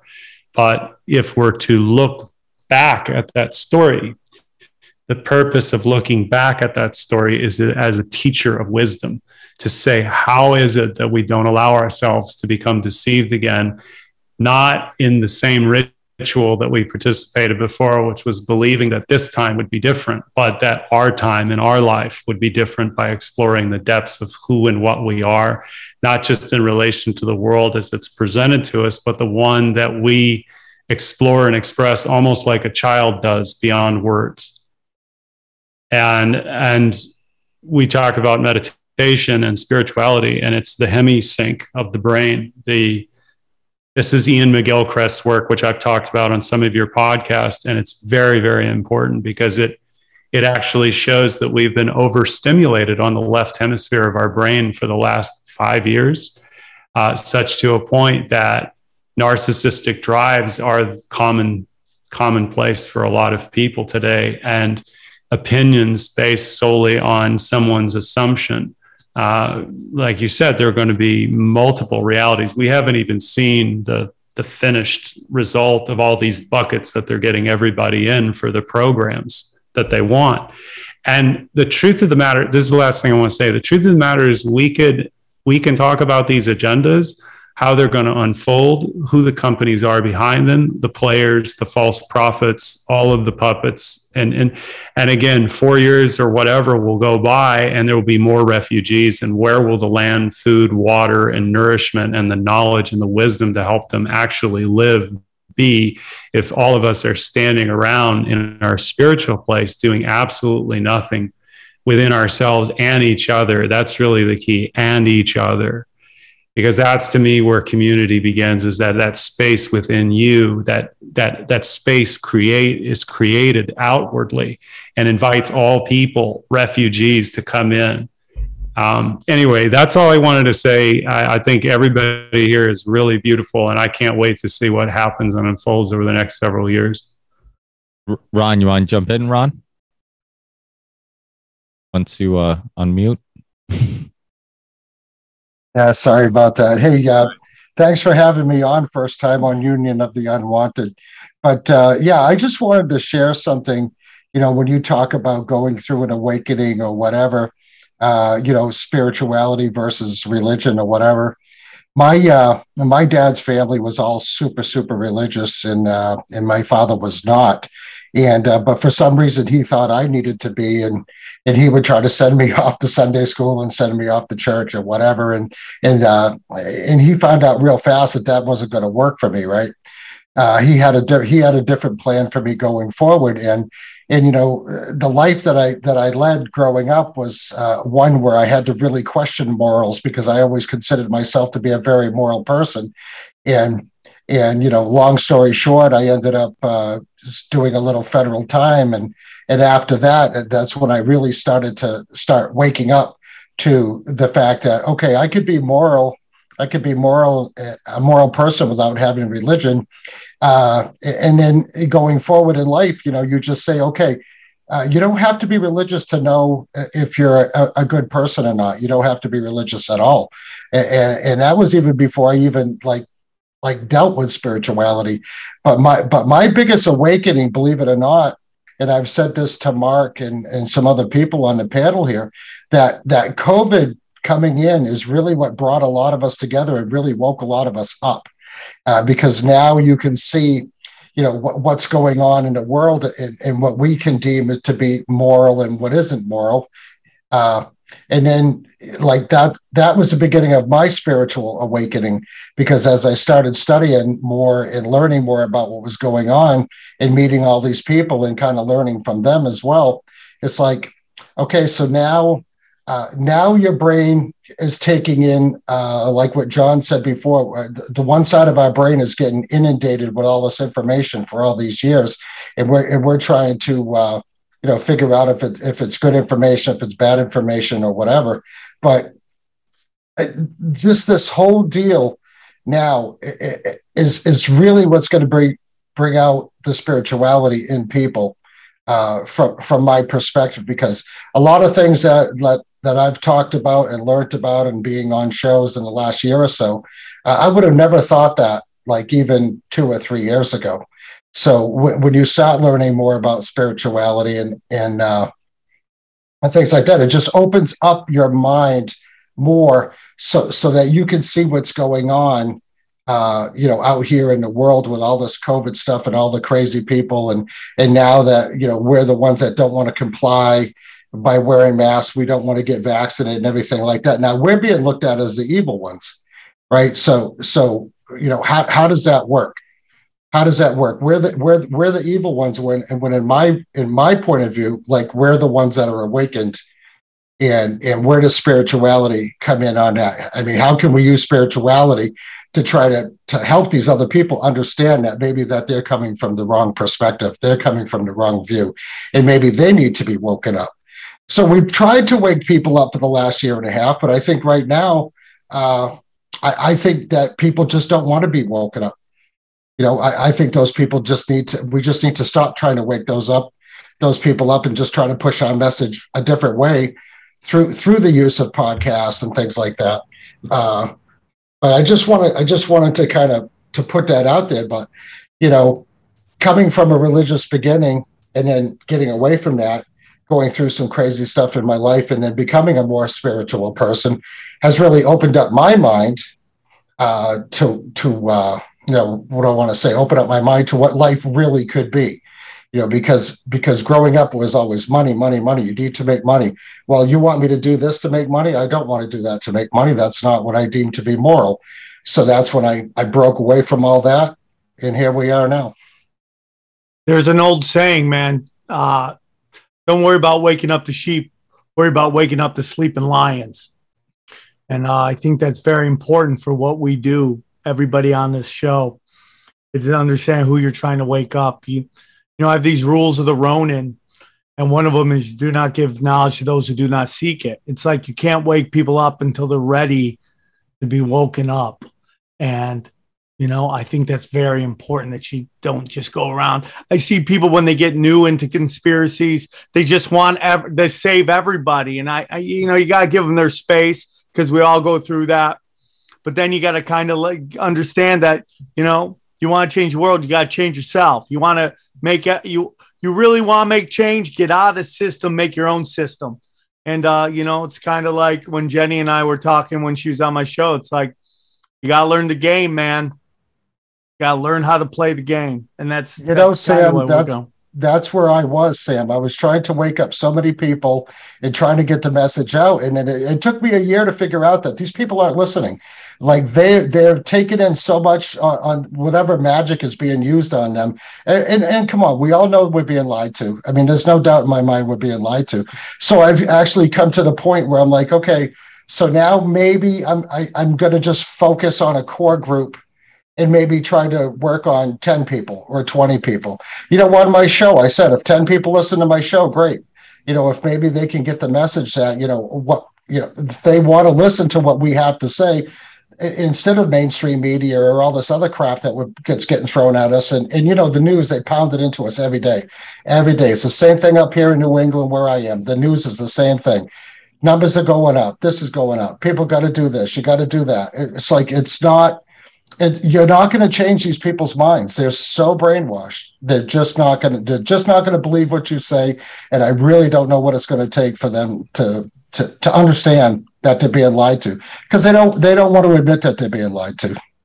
You know it really reminds me it reminds me so much of like you know uh, so being a person in recovery myself like i think back to like where i was when i was in my addiction and you know people coming to you and trying to tell you dude you got to wake up you got to get clean you know what i mean? I was not ready to hear that message until i personally hit a rock bottom around it you know until i my eyes were forced to be opened up you know and i feel like you know being in recovery you know it's centered around spirituality it's centered around spiritual principles. It's something that you know when you arrive to recovery you're like you know the people that have had success before are now telling you oh you have to open yourself up to like a spirit like like spirituality. That i didn't really understand but but but to me that's like that's just been the core of my growth and my progress you know and i see to me like just being in the conspiracy community i've been looking at it in those and through that lens lately like just in the last like really like i don't know six months like seeing the parallels between being a person in recovery and then also you know being a person who's awake to what's going on. There's so many different parallels. I can't go and shake people and be like hey you need to wake up.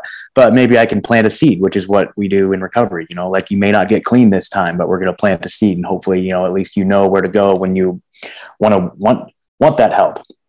And you know in recovery we we say like you know when you're when you're in your addiction it's characterized by like the mental aspect is the obsession and the physical aspect is the compulsion and the spiritual aspect is the complete self-centeredness. The spiritual malady is the self-centeredness of it. And so the solution now being to invert all of that and now the solution spiritually is to be of others centered and, and reaching out to others. And then a lot of times when people are first entering the program you know a lot of times what we talk about is just like just principles you know you can bring it back to just basic core principles like just being like honest and and open-minded to the fact that maybe you don't have all the answers and just be willing to do something bold you know and and to, to help others you know a lot of that you know that's just been my journey is just opening myself up and, and and at the very end of the day you know if i can just revert back to just the principles of the spiritual principles that i've been taught then i'm probably okay. And if i can even just choose one at any given time if I'm struggling. You know, just be a little bit more honest, just be a little bit more compassionate, a little bit more loving. You know, just just just for today. You know, like that will help me get through. So it's just amazing to see how the parallels of being in recovery and the parallels of, of, of being in, in, the conspiracy community are so overlapping. I'm actually kind of doing a little exploration of it myself right now. So anyway, I just want to throw that in there. Catherine, would you like to share? Everybody's been calling for you, like Catherine, Catherine. I love it. I'm just sitting back here ready to jump into the jump rope whenever. whenever it's time. It's so amazing what's happening here in this community. It's awesome. And I love what you just just shared is you got to take that moment to connect to that compassion, connect to that message, to connect to that frequency and vibration. And for me, this is what it's all been about. This is what my spiritual path has led me to is frequency and vibration and this quantum entanglement and quantum field that we're all creating, co-creating, responding to, adjusting to, balancing in every single moment and every single second. Every single thing, word, thought, chair, internet, every part of your body, every organ system cell carries a frequency and vibration, and they're all interacting all at the same time and bringing this balance. We know things that carry a higher frequency and vibration. We know things that carry a lower frequency and vibration. And for me, what it's been about is, you know, I also started kind of like Ron. I was raised religious, but I actually loved going to church because I could see all the angels in my spiritual eye and I could see all that was going on. And I just felt like it was this amazing show. And I would just felt so like happy. I would like ask friends. I was that weird neighbor girl would be like, Can I go to church with you today? because I wanted to just experience what was out there, what was in this field, like what was really happening. And then when I was a young lady in my late 20s, I got diagnosed with thyroid cancer. And that is what actually like catapulted me into this discovery of healing and what else is possible and what else is out there and not to just agree with what was being told with me but to consider all things and for me i am like when i connect to myself and i start to connect to the natural frequency and vibration of my heart, of my soul, spirit, message, information, my field. I am very sunshine, rainbows. like I am that person who's like, and we just all love each other. But that's my kuleana. That's my calling. That's not going to be everybody's, and it can't be. We all have to have our different path and our different piece of this puzzle. And that's what's so cool about this group tonight is because I love hearing where everybody's coming from and feeling it and tuning into it. You know, for me, I started using frequency and vibration and ancient self healing techniques and, and source field and vibration to actually heal myself. And it started to happen. I started to feel better. And with that, I started to align more with my heart and what balance was within me. And actually, my channels opened and I um, started to communicate more in that way. And this ability for me to communicate and connect with animals stepped forward like, smacked me in the face. I didn't even really want it. I was like, I don't want to do this. this is not what I want to be doing. But I realize now, and I'm so grateful for this combo because I realized later, even more in this conversation, that this is actually the pathway. It's not about going and like shaking people until their vibration changes. Well, maybe, but in a different way. We have to be creative. We have to do it from our own nature. We have to do it from our own discovery, our own balance, our own uh, gifts that we have. And that can be different for everybody. Some people it's debating, some people it's questioning. For me, it's like, I'm going to bring rainbows and sunshine to you and connect to your pet and share their message. People are so open to their pets and what they they connect to them, which is this unconditional love, which are, you know, they're masters at communicating through frequency and vibration. They teach us how to do this. So here I am. Yes, I'm going to offer you a weird message to your pet and it ends up shifting their entire frequency and vibration. And then they're coming to me to like what else is possible? What else can happen? And this changed my entire life. And that's not really what i'm trying to do. I'm just being me and i'm just like sharing what i got and i'm not trying to argue with what anyone else has and i think there is healthy debate i'm not saying that at all that's just not my kuleana. that's not my place in this puzzle. So I'm not trying to step in that place. And every time I have, it's created chaos in a not so positive way for me. And I've heard messages and got my hand smacked like, that is not your place. That is not what you're supposed to be doing in this world. It's going to confuse you.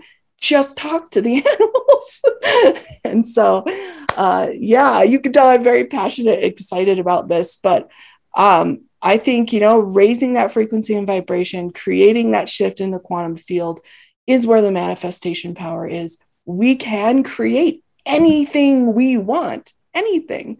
And these shifts are happening. And this is what people are waking up to is that they are the creators. They carry the power. They carry the frequency and vibration from the source. They carry this power. It is inherent from the cosmos, divine, and source to every single being, and you are protected, supported in that power beyond your your wildest dreams ever. I totally agree. So, that's what I wanted to share. well, it was worth the wait. I'll tell you that right now. More bang for your buck. Hey, uh, can we get the guy who looks like he solves uh, pet murder mysteries, Maverick Matthews. Can you join us? I'd love to hear a little bit from you, dude. Is is my is my mic okay, guys? I'm not in my yeah, studio. You sound Can great. okay, I'm I'm I'm working on borrowed time here. My son's asleep. He's going to end this monologue, so please just uh, bear with me on this diatribe. I feel really blessed to be here. Thank you very much. Um, one thing that has really resonated and reverberated with me this whole time is, and I'm into simplicity what we're all really talking about here is taking an active role in this life. Like, because when you start to take an active role, what path am I going to take? How many paths are there? Oh, well, let's look around. Guess what? There's not that many. There's only a couple. There's a left hand and a right. And, and you're like, oh, let me experiment with both a little bit when you're young and you're really trying to figure things out. It doesn't matter what you call it. It doesn't matter like how you define anything really. It, it, what matters is what kind of active role you take in this life. And and Sam, Sam was really one of the first people who warmed me up to this. Once you start taking an active role, all of a sudden you end up in front of spirituality, and you're like, what is this thing? Because I've done all the material stuff. I've, I've experimented. I've done the things. I've gone down the dark paths. I've found myself at the bottom of the barrel. I've picked myself up. I did learn a lot. I don't necessarily know that I enjoy that methodology of learning, but it seems to be one that is intrinsic to the system, that we cannot divest from the system. Okay, there's pain associated with growth. And one of the biggest things we have to do as people who want to take an active role in spirituality is be resilient and, and be able to put up with pain because this is miserable, man. I, I, I think this is the, I honestly, I hate to say it, I think we're in the lowest energy realm. I think this is the proving ground. And I think the trade off for being given a carapace, a physical carapace with which to physically experience things as a spirit, I think the trade off is that the majority of it is not pleasant. And that's uncomfortable. And one of the things I teach in my outdoor school is you don't have to be responsible for the rules that have been set up in the system. They're really tough rules. And you don't have to hold yourself accountable. You don't have to have anxiety about them. You're required to steal every day from someone to eat and drink and everything. I mean, we're here as a blessing. Oh, oh, oh. There he is. I got to go. I love y'all. Thank you for letting me be here. I'm, I'm coming, Bubba. I love you guys. Short and powerful. Alice Romanelli, you want to say something? You talked to Abraxas and chicken snake god. Talk to us. What's up, guys? Uh, I, too am a knuckle dragger uh, myself, and uh, I don't know how, but somehow being a knuckle dragger and uh, partying hard as a you know young adult and actually probably a young teenager, I stumbled uh, across spirituality, and I'm going to take this as spirituality and conspiracies. Um, through uh, some heavy psychedelics, I came across Christ consciousness. And once I felt it, saw it, and tasted it, I've been chasing it ever since. I'm actually go- in the space right now where I'm uh, not trying to grab it through psychedelics because I know I could get it through um, breath work, meditation, prayer. But um, I was like, what the hell is this thing? And Sam calls it a Abraxas, the chicken snake god. Uh, the the the shamans I were with told me it was uh, Quetzalcoatl. I had no idea what this thing was, but I saw it, and more than just saw it, I felt it, and um, it's in my heart that I know that it was Christ consciousness. And it's interesting when I go back and I and I read after that, I wanted to read the Bible and I wanted to uh, consume some religious text because I looked at it through a different lens that Jesus was trying to teach the Christ and uh, once I learned that, it was just blew my mind. Um, before I, I, I stumbled upon that, a book that changed my life uh, was The Four Agreements, and I was a kind of a troubled little guy at some point in my life, and my mom just left this book next to my bed, and uh, we didn't have phones or stuff like that to mess around with, so I couldn't sleep one night, and I just started thumbing through it, and I've read that book. I, re- I read that book at least once a year, and I've, I've been lucky enough to sit with uh, Don Miguel himself quite a few times, and his teachings have changed my life. Um, plant medicines have changed my life. Um, I don't think it's something that you need to, um, you could, something you could chase. And I don't plan on doing that, but that got me to spirituality. And uh, I love what Sam always says about how conspiracies brought him there because that's exactly what happened to me. Uh, another thing I want to talk about because I know uh, Midnight Mike, Marty, uh, Scott, myself, uh, you know, Sam's an artist. Uh, so many people who who find spirituality in music, right? Like, I mean, going to a concert, even playing music, writing music. I mean, there that's a, a spiritual experience. It it helps you self reflect. It helps you analyze yourself and the world around you. Uh, would you guys agree with that, Marty and, and Scott? I mean, absolutely, I would agree with that. Uh, you know, I think it's just one of those things that helps you look at the world through a certain lens in a certain context, like just understanding how notes relate to each other, un- unveils certain patterns that exist. You know what I mean? That that just kind of you see in other places too. You know, it's just kind of just again just the just the natural order of things kind of reveals itself within music and how certain you know like like it's really just basic like music itself is really like there's in, in western music there's 12 notes. That's it. Any song you've ever heard is just a combination of those 12 notes. And within those 12 notes there's certain scales where there's like eight that only sound good together in a certain sequence. You know what i mean? And once you understand basic relational things you can then apply your artistic element to the actual formula and and and it just creates an infinite universe of possibilities. So it's just like within that, you kind of look at things in a very spiritual way. Absolutely. Absolutely. Yeah. And even when you, like I, I write music too, and um, it's like the relationship with the, mu- the muse. It's like, that's like an ecstatic, like speaking in tongues experience almost. So that's like a whole nother just weird part of the human experience is when something hits you and then you just have to like record it or write it down or capture it and then share it and people are like wow that's so crazy you came up with that i'm like i kind of just received it so that's cool You One thing I casted it wanted to out. say. Oops, sorry. Oh Uh, no, re- I Go on, Shane. oh, you casted it out like spell casting, podcasting, broadcasting. That's what when you make an art of any sort or paint, you're creating a spell and then you're putting it out with your intentions for the universe. And that's magic. I totally agree with that. Um, back to like sobriety and spirituality. You know, when I was growing up, I used to hear see all these like rappers and pro athletes. Suddenly, you know, they were just surrounded by, you know, partying, fast women, all that stuff. And I used to think, oh man, that that's the best, right? And it, it really did inf- influence my life. And then they would suddenly become religious. And I always used to blame it on the fact that they knew that their time in the spotlight was coming to an end. And so I I fully engaged in all that rock and roll lifestyle.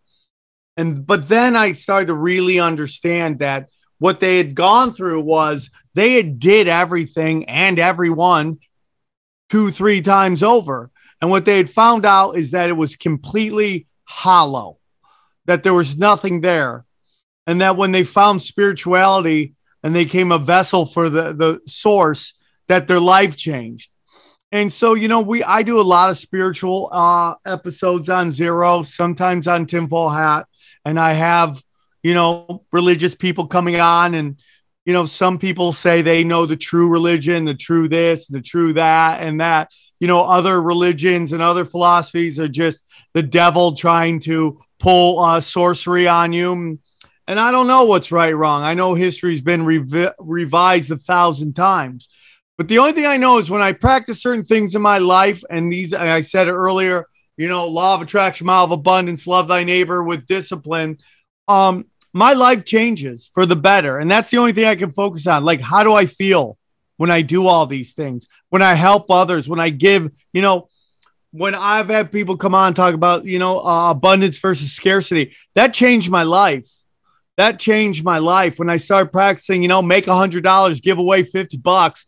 You know, that changed my life, man giving away things to others, helping others, not keeping it to myself. You know, so much I'm a product of the 80s and 90s. You know, greed is good. Oh, millionaires are really chintzy. They don't spread. All that I learned was a lie. All of that. The more I give away, the more I get sent back to me by the universe, man. That's why I've learned when I practice this in real time. This is what I've learned, man. And this is what I learned from spirituality is like, give it away it will come back and finding connecting to source is like the most important thing to me every day i do every day. I i, I just make lists of what i'm thankful for my goals in life. And at the end of it is always my be a connection to to god and a vessel of what he wants. And for me a knuckle dragger that's like the most dumb pussy shit i've ever heard in my life. But you know what? That's changed my life. And it's I live in it. And like you know what man? Glory be to God and all that stuff. You know even saying that my body kind of tightened up a little bit. But it's just the truth man. And it's like and I'm very early into my journey so I still have a like a visceral reaction to it but it's what I practice and what I do. And I you know I talk to my you know I, I've told this before. I had a cousin of mine who almost got murdered and everyone around her blamed her for everything that was going on in her life. And I just tried to tell her man change your perception. You'll change your reality. And like nobody talks about that stuff. I doubt anyone of her and her friends will ever watch a show like this because it's never been presented to them. So we're all blessed to be here. And we're all blessed to have heard this stuff. And our job is to spread the love to everybody to go, hey, man, No matter how bad, dude, there are people born into worlds of shit that rise up and become fucking just star seeds that change the way humanity looks. And then there's people born with everything that can't get out of their own way. So that's not it, man. It's like you're on a path, and dude, you and you have to change, dude. Nobody's coming to save you. That's the biggest thing I've ever learned.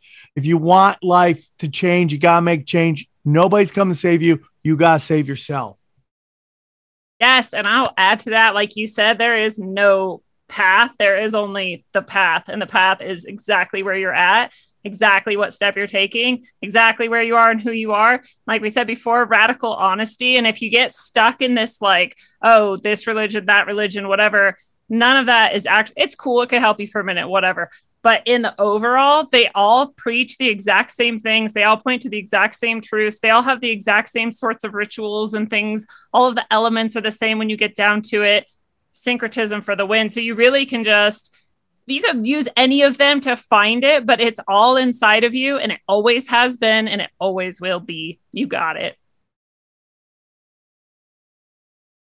I just wanted to add, you know, something that has come up to me in a couple of uh, different situations. And synchronistically, I opened this book today and this word appeared again, uh, Heyoka, which is from The Gift of Power. It's a, a book by Archie Fire Lame Deer.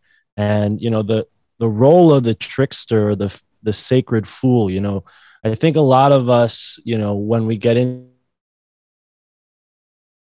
into something that seems overwhelming, like learning this type of material, we call ourselves dumb, like knuckle draggers, like Sam and Mike just said. But there is a place for the sacred fool. And I know Lindsay and I have had a conversation about the tarot. We all know the fool is the first card in the tarot deck. And I think that's symbolic. It's it's a reason we all have to start somewhere and we can't be too hard on ourselves when we start this journey of of learning ourselves and and learning our connection with the higher forces you know? So we all start as a heyoka in some ways and that could be a lonely path you know the sacred clown the sacred trickster. It's a it's a path of revealing and it's a path of power but it's not one that you should take lightly. So it is you know interesting to be in this position here on a podcast is going out on people's phones is going off on people's computers. Some people are to be entertained educated inspired. You know we all are taking on the role of like a, a sacred clown in the way. And this is is just a show you know connecting with our higher selves and then taking that inspiration and sharing it with others. Love it anybody else want to jump in? I'll jump in for hey, a second. Hey, mike how are you Sam, uh, one of the things that Sam said uh, a while ago was talking about the rules of Ronin about not bestowing information upon those that do not seek it. And it's a really good bit of advice. But inevitably, we want to talk about this stuff with people. And if you find yourself kind of engaging with somebody that's interested in knowing about whatever, if, whether it's your spirituality or it's conspiracies, like a lot of us talk about on our shows, I have found that it works better if you make it a two way street instead of like a monologue where we just like unload information on some poor unsuspecting sap who just asked our opinion about something. I've done it the wrong way and it's it's it's horrifying. So just to if you can ask the people questions. Get them you know instead of just you know unloading on them say hey what do you make of what do you make of this? Get them to start thinking about it. It's it seems to get their brain functioning where they go uh, you know i never know. I never really stopped to think about that. You know just keep asking them questions.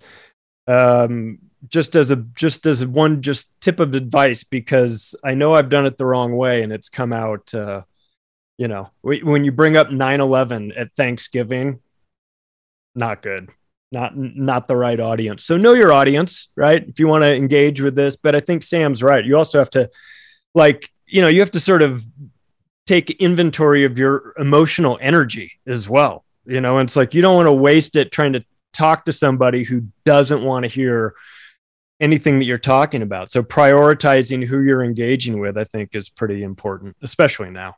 So charlie you're, you're saying you've unloaded the wrong way is what you're saying Oh man, bam. Mike, you want to say anything? You got a cool hat on. I want to hear from you, brother.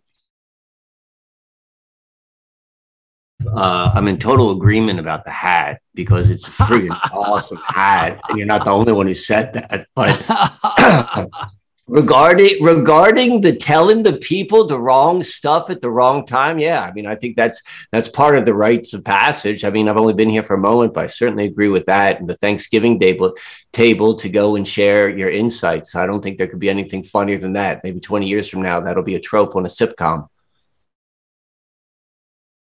Anybody else want to jump in? I'd like to help you, Sam. I need help.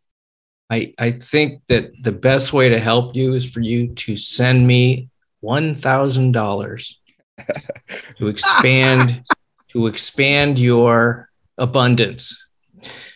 I love this talk. This is really uh, really great that uh, the internet exists so we can get some of this uh, these thoughts out there to people. You know, um, I guess for me, you know, the the the idea of an experience is a far more lasting and profound thing than than talk. You know, and I've read a lot of shit and I've talked about a lot of this stuff and I and I love it. It's it's fun. But what what am I like when I'm by myself and no one's around, I'm walking around? How do I feel? You know, that's really kind of the the bottom line for me, you know, and I and I when I'm uh, comfortable and at ease, and however I can get there, you know, I'm on the side of what works. That's a good thing for me, you know. I um, and um, and to me, it isn't about getting rid of the dark side. I I kind of like that side too. Um, and pleasure seeking, it, it was, you know, I, that was a path that I went on uh, pretty hard which you know sam was talking about it with uh, you know people of extreme wealth and success finding that empty. But still, you know, a delicious cup of coffee in the morning and an orgasm, not bad. Not a bad way to be a human. I like all that stuff, you know, I, and I don't think it's necessarily dark, but, you know, I do have, I still have, you know, um, a lot of sort of this uh, bucket attitude about when I hear things about truth and beauty and stuff. And, and I'll, I'll I'm going to make a little confession here. I was when I was listening to Catherine O'Shea, that's your name. Yeah, you were so wonderful, and I just loved your exuberance. And I thought, how great would it be if out of the side of the screen a pie just hit her in the face? what would she do? Would she laugh? I think you would. That's what I came to the conclusion that you would think it was really funny. I just, you know, I just like that whole sort of balance of the ironic uh, horror and beauty of life all at the same time. Um, I don't even know what I'm talking about now. Bob, Bob, I can't take you anywhere. You can't. I, I know. I go, I- Bob. Just don't say anything that creeps everybody out. Just don't go. Have I? Well, people are smiling. Does that mean I'm a little creepy? I get it. I get it. Anybody else? No, I'm not done. Oh, okay, keep going. I'm done. Okay. A thousand bucks. Like a, a I think lot Sam of us, told you you were done.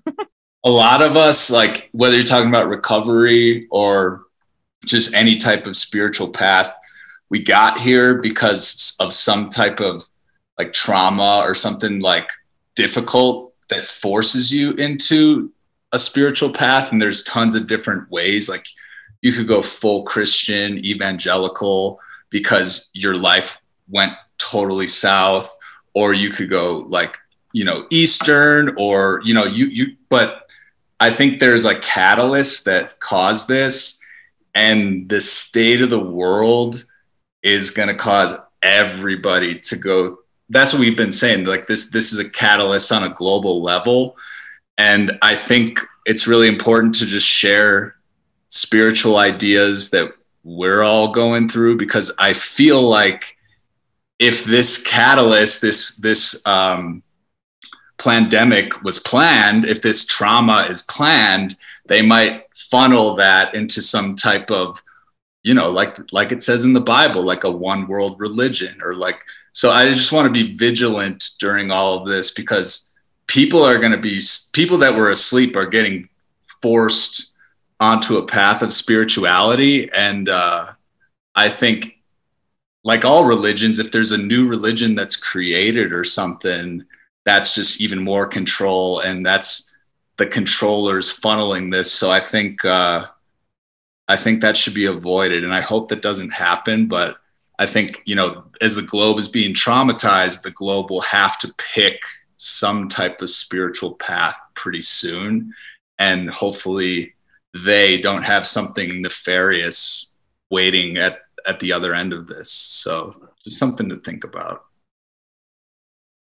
Yeah, absolutely. I think we all agree there's a good versus evil battle going on right now. And regardless on, you know, other th- opinions that differ, uh, that's something we can all agree on. TC, you, you want to jump in, bud?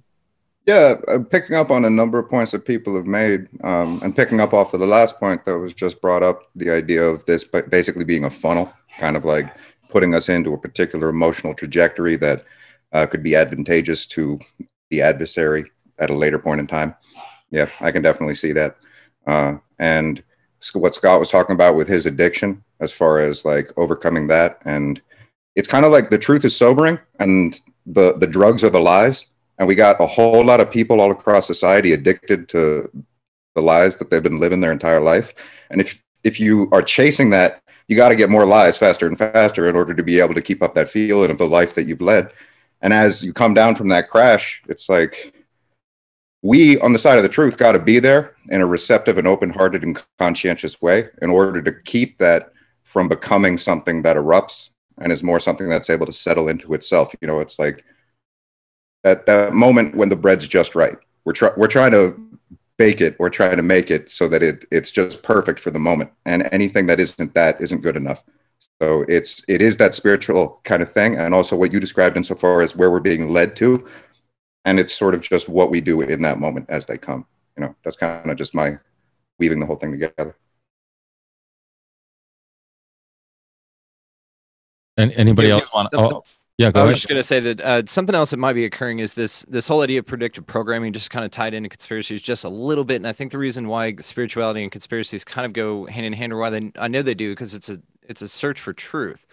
What you're doing is you're uncovering different mysteries, and you're finding out different things about yourself, about the universe, about everything, and you're finding out what a lot of what's been presented to you, as far as what you can trust and stable in this reality, is not so. And so, whenever you embark down those journeys then that's when you are then really, really realizing your ability to create your own reality in a very literal way. So whenever you experience that, then you look around and you know that 90% of people that are asleep are creating constantly. They're just doing it under the influence of whatever they're influenced by, which is generally the mainstream, right?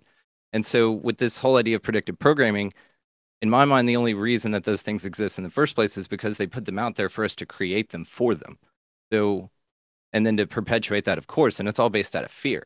So what you do is when you wake up to that, you just realize that you don't want to participate that in that anymore, and you don't. And you stop creating this shit that happens. You're, we are the manifestors. They have no power to do that. They control, we control real magic and real energy. They are cheap hack music, uh, magicians. So they can pull a rabbit out of a hat. They can show you an illusion. They can David, David Copperfield your Statue of Liberty away, but it's not real. So if they can convince you from the television and the black mirrors about your impending doom, then you will create it because we are the real magic. They're just illusionists. It, they're, it's like every th- single thing in a Guns N' Roses album. Use your illusion against you. Chinese democracy. It's like, wow, so much right there, just in album titles. Miriam, I know you wanted to uh, say a few things. I want to say, add something to Project, what Project Cheney just said. I, I believe there's something that someone's called the advocate method, Pharmacia means sorcery. And I asked Dr. Judy Mikovits, I think maybe on Union, about the saline. So this undertaker spoke to Stu Peters, a coroner, who said he believes the placebos are 80%. So for every person that gets this jab that's a saline, then they become a salesperson, then they gaslight us. This is how they stagger the deaths. Oh, how are they will they get them? Well, there's always the boosters. I just wanted to put that out there. Also, gratitude is alchemy. I believe in magic. There's so much beauty to be had. and uh, we have to see through the hocus pocus. I just wanted to read Hunter, which is the seeker, the pursuer, the predator. Study the Greek goddess Artemis. Notice her nuanced relationship to the moon, the earth, and the feminine. The predator honors its prey with a precise and skillful hunt. The hunter deeply reveres the life it aims to take. I don't know what that conjures up, but I'm sure, I hope it conjures up some, provokes some thought. Artemis is also Diana, the moon goddess. Like they're all attached. And then some people attach her to Mary. Um, and so it would be the same thing what we're talking about here today is that they're all really attached. You just decide what language you want to speak. And it speaks to how everything is multifaceted, you know, and we were talking in the chat earlier, at least, if not in this discussion about labels and how kind of useless they are in a way. You know, it helps to be able to dissect and look at things, but at another level, once you label something, you've sort of cast it off and cast it aside. And so if you give something this one thing, like this is just this, Diana is just this, and Mother Mary is just this, well, that's not the truth, right? Everything is multifaceted and everything has multiple dimensions of itself, um, including us. And so to label ourselves as the same disservice. Another really beautiful synchronistic thing just with the hunter card um, is that our the next full moon coming up is the hunter's moon, um, which is pretty fantastic. Yeah, uh, I guess uh, one thing we can kind of end it on to end it on a, on a positive note, i- unless the baby has some words she want, wants to share. I But- just wanted to say really quick, if it's okay, that um, there, for sure, there's a battle of good and evil going on right now, and I don't know about you guys, but I'm fucking here for it because this is why I was born to be here and radiate a frequency of light and seeing through the illusion that is so powerful that it brings other people in and calibrates them like a tuning fork to realize that the portal is within the heart. The portal is within the heart. There's no escape, there's no e- external door out of this. It's inward, it's within, and that we are fucking powerful manifestors. And this whole goddamn ruse is because we are that powerful. We are that powerful. And that's all we have to anchor ourselves into. Just like Brandon was saying, just like see the predictive programming and then fuck that shit. Like manifest the the timelines that we desire to contribute our powerful attention and energy to. And that's it. Oh, Amazing. Absolutely. Any anybody have other any, anything else they want to?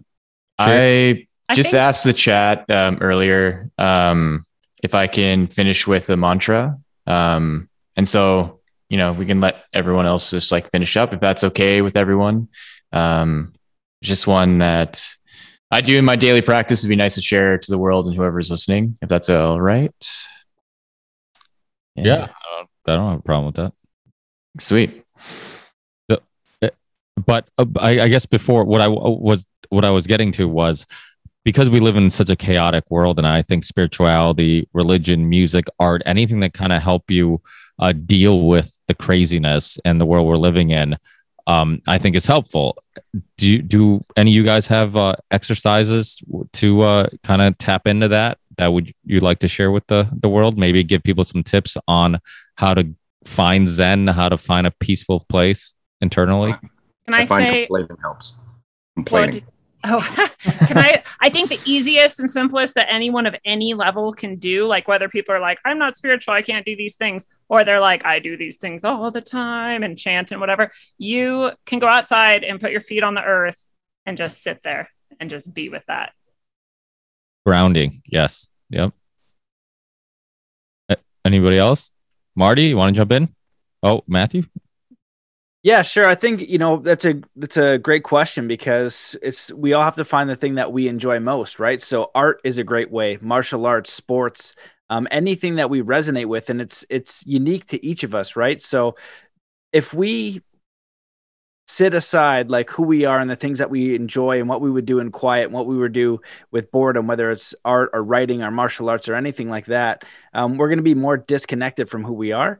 So, you know, if you haven't picked up a pencil, pick up a pencil, write a song. And, and so many good artists, so many good creators, musicians, um, they don't do it because they're worried about what other people think be okay with just sucking make a crappy song like i could go on instagram and write a song and sing it because I know I suck and that's okay. But people who are actually good at it are so resistant to it because they're worried about what other people will think. So I think it's so important for people to find their own passion and what they enjoy. And I also think that taking care of the body is very important. And on my lowest days during this thing, um, I've had some really low ones. I just thought about, okay, I'm a useless piece of shit today. I can't do anything. I'm overwhelmed. You know, this isn't good. As I was like, well, what can I do? I can make somebody else's day better. So I focused on making my partner's day better. I focused on trying to bring a little bit of happiness to someone else. So if you can't do anything else, but you know, trying to make someone else happy, just make them smile that day. I think it's a really beautiful insight. And then just take care of your body, whatever you like for, you know, fitness, jogging, running, yoga. I love martial arts, but find something because we have to take care of our physical vessel.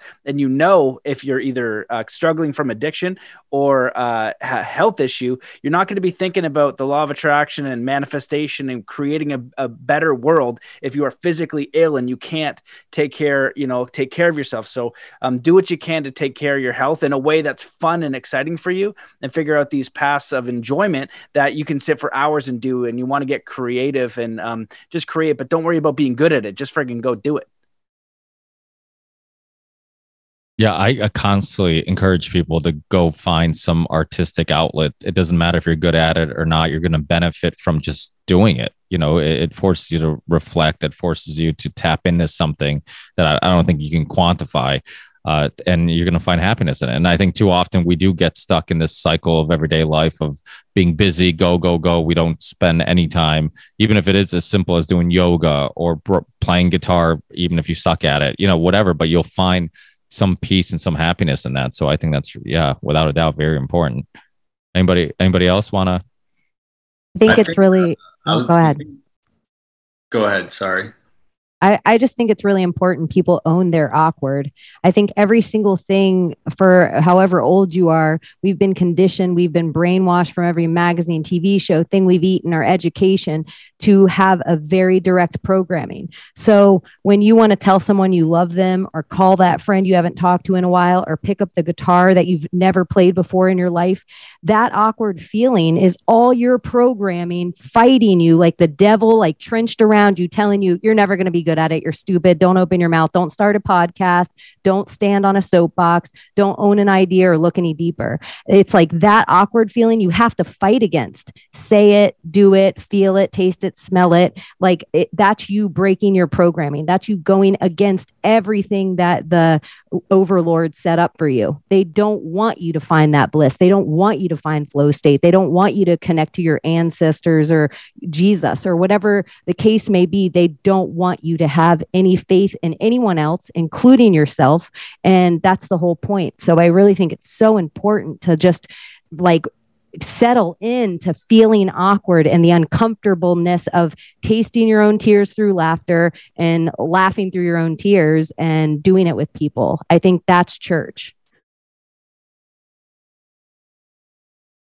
Damn, Cheney, stop killing it tonight. Jeez.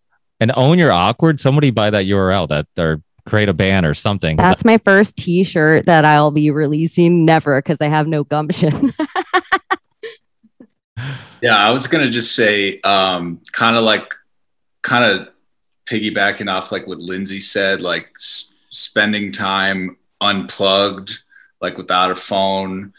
Um, I I think wandering, like whether it's like on just taking a very long walk or a hike or even like a drive, like it's safe if you're like studying spiritual subjects all day and then you just like wander, you're you're you're going to daydream and then kind of get the the downloads that will be kind of like light bulb moments and it's also just unplugging from all of this stimulate stimulation because most of most of our problems are just things we see on our screens I mean, we see them in the real world too. But if you're if you're just wandering on a trail or in your neighborhood or in your car by yourself, I feel like I really feel like God like comes to you then. So that's my I, I agree with it's funny because I constantly try to find creative ways to get myself out of the same thinking pattern, right? Because sometimes we're in the same thinking pattern, we're doing the same routines every day,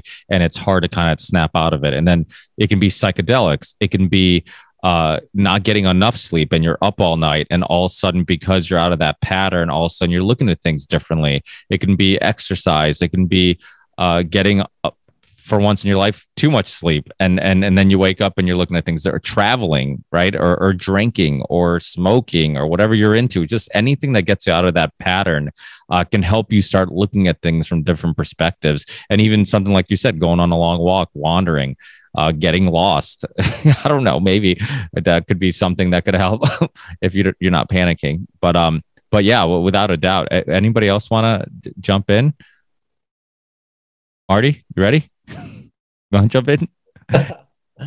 um, yeah. I mean, I don't know what point to to talk about here, other than you know, you're um when you um when I've written a song, it's like the best songs. I felt like I never wrote them, like I received them. Kabbalah means to receive, right? And whenever you have like a spiritual revelation or epiphany or things like that, it seems like it comes from well outside but inside. It doesn't come from you you know? I think i don't know if i've talked maybe i've talked to lindsay or on your podcast something like that where you'll be in the middle of writing a song and you'll you've never heard the song you're in the middle of writing it and you already know what the third verse is going to be and you can already hear the the you know the pre-chorus or whatever or the bridge. It's like well how can i already hear something that hasn't been written yet? It doesn't make any sense.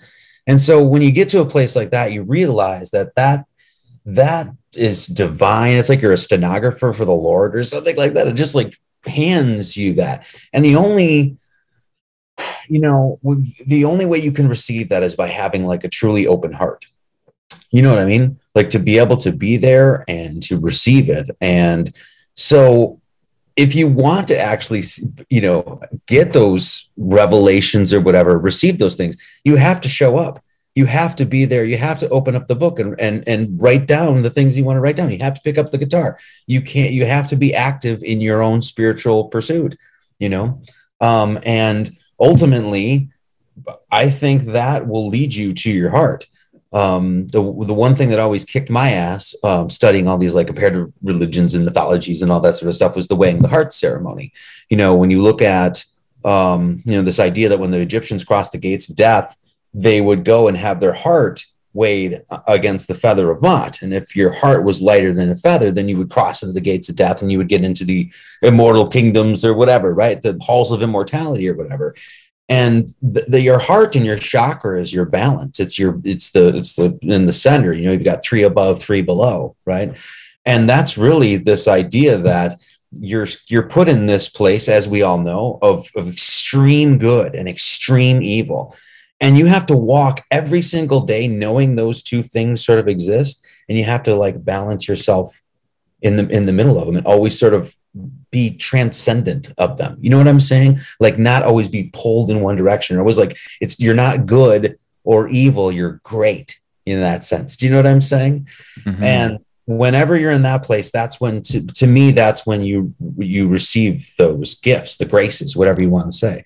And so and i know so many songwriters and i've talked to so many people that have played musicians uh, playing bands stuff like that like cosmic keys you were talking about like when you're in a band and you're jamming and you're communicating with other musicians and things are happening and you're not even conscious you're not thinking about what you're doing at all right and so that's the place in in essence you want to be that's sort of like that's the Tao that's the flow state that's the way. And that's pure heart you know and that's where it gets to at least in like a, a mystical sense an esoteric sense of you know the um, sacred heart of jesus you know? It's always getting to that place. So um that's what that's what i want that's where i want to be you know? Beautiful I was saying, yeah, to the middle path because that's my other show name. And then Cheney said center of the spinning top. And I was like, yeah, like that's way better. the fulcrum seemed to always too one dimensional for me. Like the hermetic idea of sitting in the middle of the fulcrum. I'm like, yeah, but that's just linear. It's just one line. Like it's just not enough. A- a- anybody else? And if not, we can start plugging. Let's plug away. This show gets a lot of downloads. Plug your shows. Anybody? I just Yeah. wanted to share one idea, if I can. Yeah, go for it. Whoops, and then I, I muted myself. So it, it's so cool because you're. I love sitting here and listening to um, things that are coming in and how you can you can hear and receive the downloads or whatever we want to call call it and it is in that space in this quantum field that it's what i really believe with my heart is if i receive that feeling that desire to create something to do something whether i'm denying myself of it or not it's already been created in the quantum field. The information the vibration the everything to actually manifest it into creation has already been is already there. So it's like putting that action around it for me that's what it is which is sometimes like yes making sure i'm sleeping stepping outside is a big deal for me um, creating anything just grabbing a paintbrush and a canvas and letting whatever come through. And this idea of being creative that I think we learn it doesn't mean like you're, you know, you have to become a Picasso or you have to like create the most magnificent thing. Most of those people, when they were creating it, had no idea that that's what they were creating. They were just actually in their heart center, in their flow, connecting to the information that was around them and in them and within them and letting that come out and actually manifest into a physical existence and so i just um, you know that that can be a really complicated thing but it can also be super simple thing like all the tips and ideas that everybody shared and i think for me one of the things that inspires that is to show up in service however it is to something outside of me like helping a neighbor do something or i don't know connecting with animals is also a big deal. I'll walk my dog and I'll feel totally different. The other day, I was going through so much purification. I could feel myself just, my field just oozing out all the stuff that needed to go. And it was painful. and then I stepped outside and put my feet on the earth, and it all of a sudden shifted completely my experience of actually what was happening was still happening. But my experience and my body of it shifted. Put your feet in the earth. Wow. We're all connected. It's funny. I just had a Dr. Tom Cowan back on my show recently, and he he talked about how everything's made out of water. And I started kind of connecting these dots. I'm like, this is so w- weird because he was talking about how like everything's made out of water, humans, everything that's on the earth. And uh, and then you look at like Rupert Sheldrake and this idea of like, you know, you teach mice one place how to get through this maze, and mice somewhere else learns that maze quicker, even though they're they're not physically connected. It's like 100 monkeys. yeah so it, it, is it is weird how all these things kind of all these theories kind of connect and they kind of uh explain each other you know in, in, in many ways. So it's it's fascinating. Mike uh midnight mike i i know uh you know you don't consider yourself the most spiritual person but you married uh your, your wife's pretty spiritual. You, you got any uh comments? Any anything you want to share? Any practices that she does to stay spiritual and and put up with your butt? I'm kidding obviously Uh, she uh, meditates, uh, does yoga, um, is into crystals, and is much more spiritually inclined than I am. I live in the gray. How is she not rubbing off on you? You sounded so depressed when you when you were sharing that. I wake up at 4 a.m. and I work 14, 16 hours a day. That, that will do it. That will suck the life out of you a little bit. I'm having a great time. I just, you know, I do a ton of work every day. Well, well, I, I have nothing. That I thought I had something clever to add to that, but I didn't. I uh, I kind of got stumped. But um, if people want to start, uh, Charlie, you got anything? Any you? And Zora Zorananda was gonna do a cool thing too. Oh yeah, you want to do that that cool thing?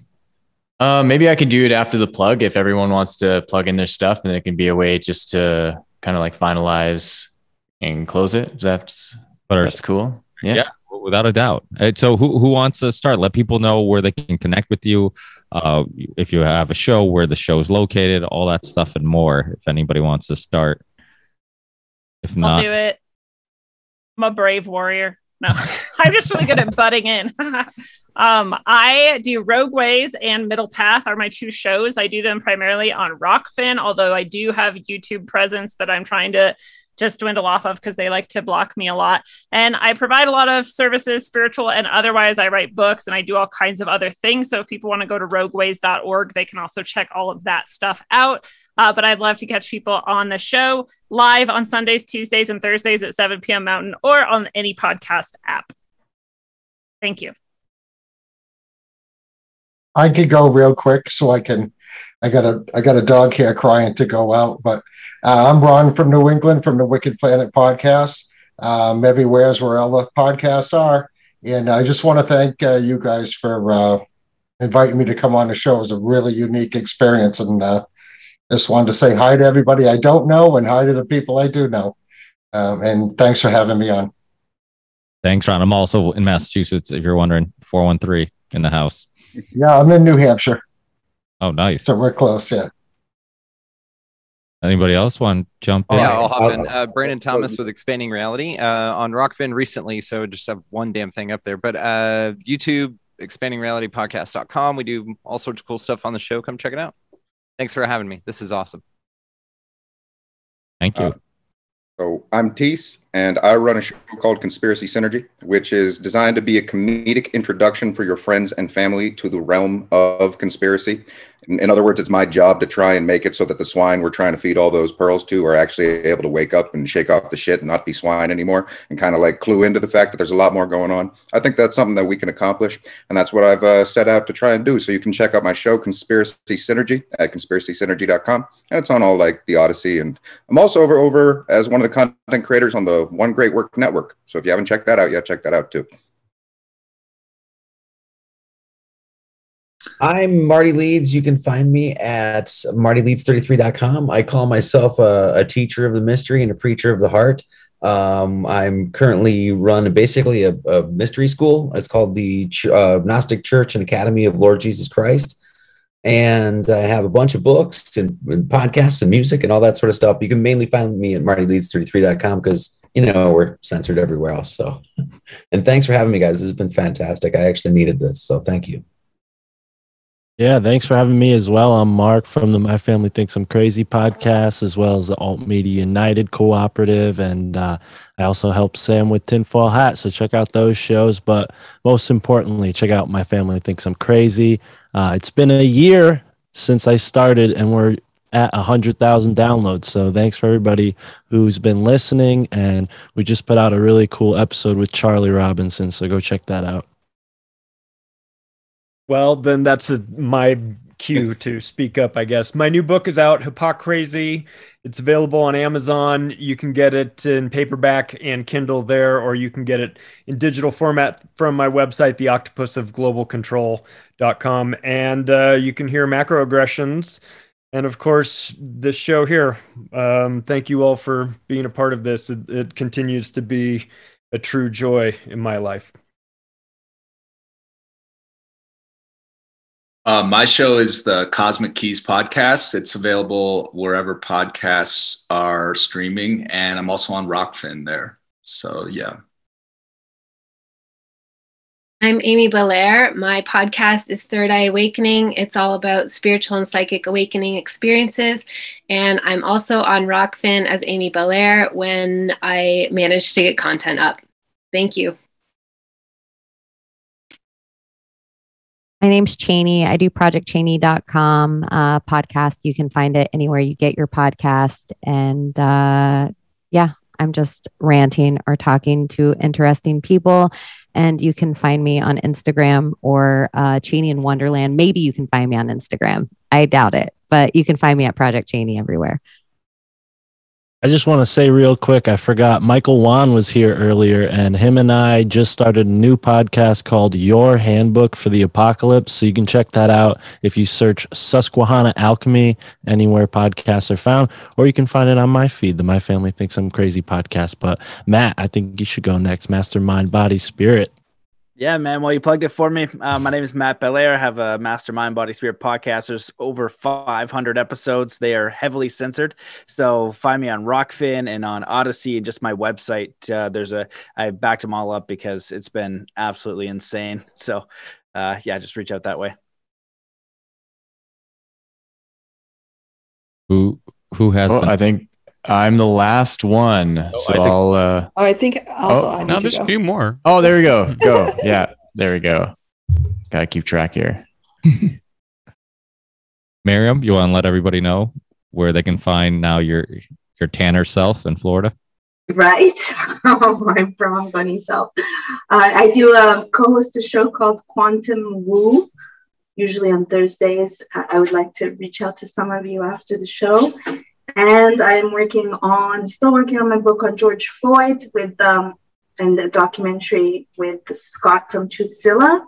You can find me on Twitter still as Mary Minane or Lady B and I'm also shifting to doing more consults as a functional health consultant and coach to focus on health and vitality and not sick care.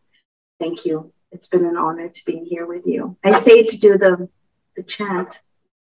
Uh, real quick, um, if people want to listen to a fun podcast, go to obdmpod.com. That's mine. It's not really spiritually enlightened. Um, but my wife, who is much more spiritually enlightened than I, uh, she's got a great YouTube channel called The Naked Gardener. It's all about our uh, homesteading, uh, gardening, and growing things organically and as uh, cleanly as possible. And she gets into spirituality and being at one with nature. So check her out, The Naked Gardener. Believe it or not, Mike actually has the funniest show, even though he sounds so depressing right now. he actually does have the funniest show. You would never believe it No. if you just heard him speak right now, but its show is hilarious. It's the best show that's out, out there, in my opinion. I've, Thanks, guys. But That's so awesome. I think it makes it funnier the fact that you host a hilarious show in that monotone voice. I'm just grumpy all the time.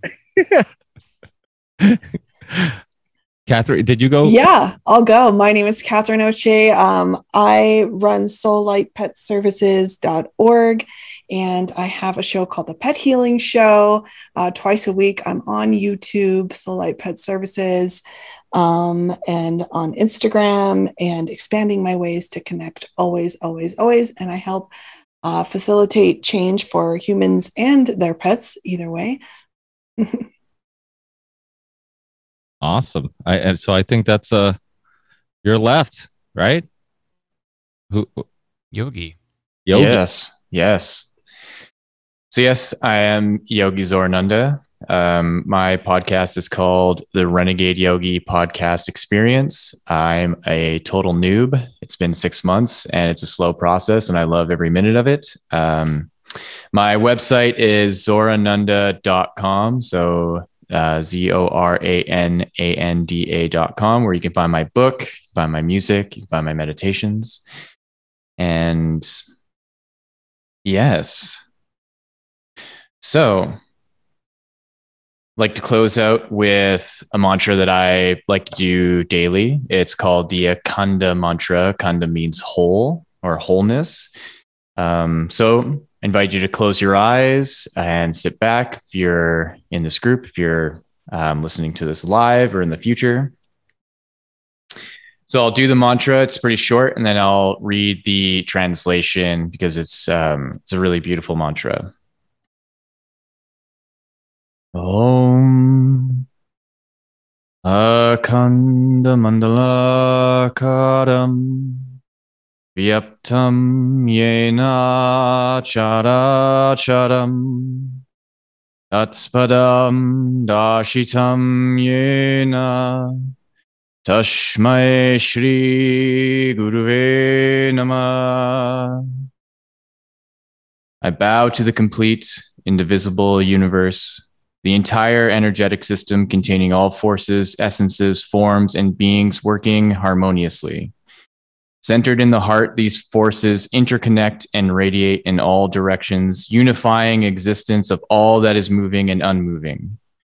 I stand with this truth and offer gratitude to the Guru and all the teachers that give light to this path to experience infinite divineness, oneness, and the experience of being whole, Akanda. Shanti, Shanti, Shanti. Namaste. That's how you had a spiritual podcast. Yeah. what I'm talking about. That is awesome. Thank you so much, guys. Thank you so much. This is amazing. I had a blast. Thanks everyone. I really Bye. Thanks, everyone. everybody's uh Bye guys. in the show description and uh and so people listening you can check out uh their own shows and connect with these people thank you everyone have a great night thank you everyone Thank you. Good night. Thank you. Thank you. Peace.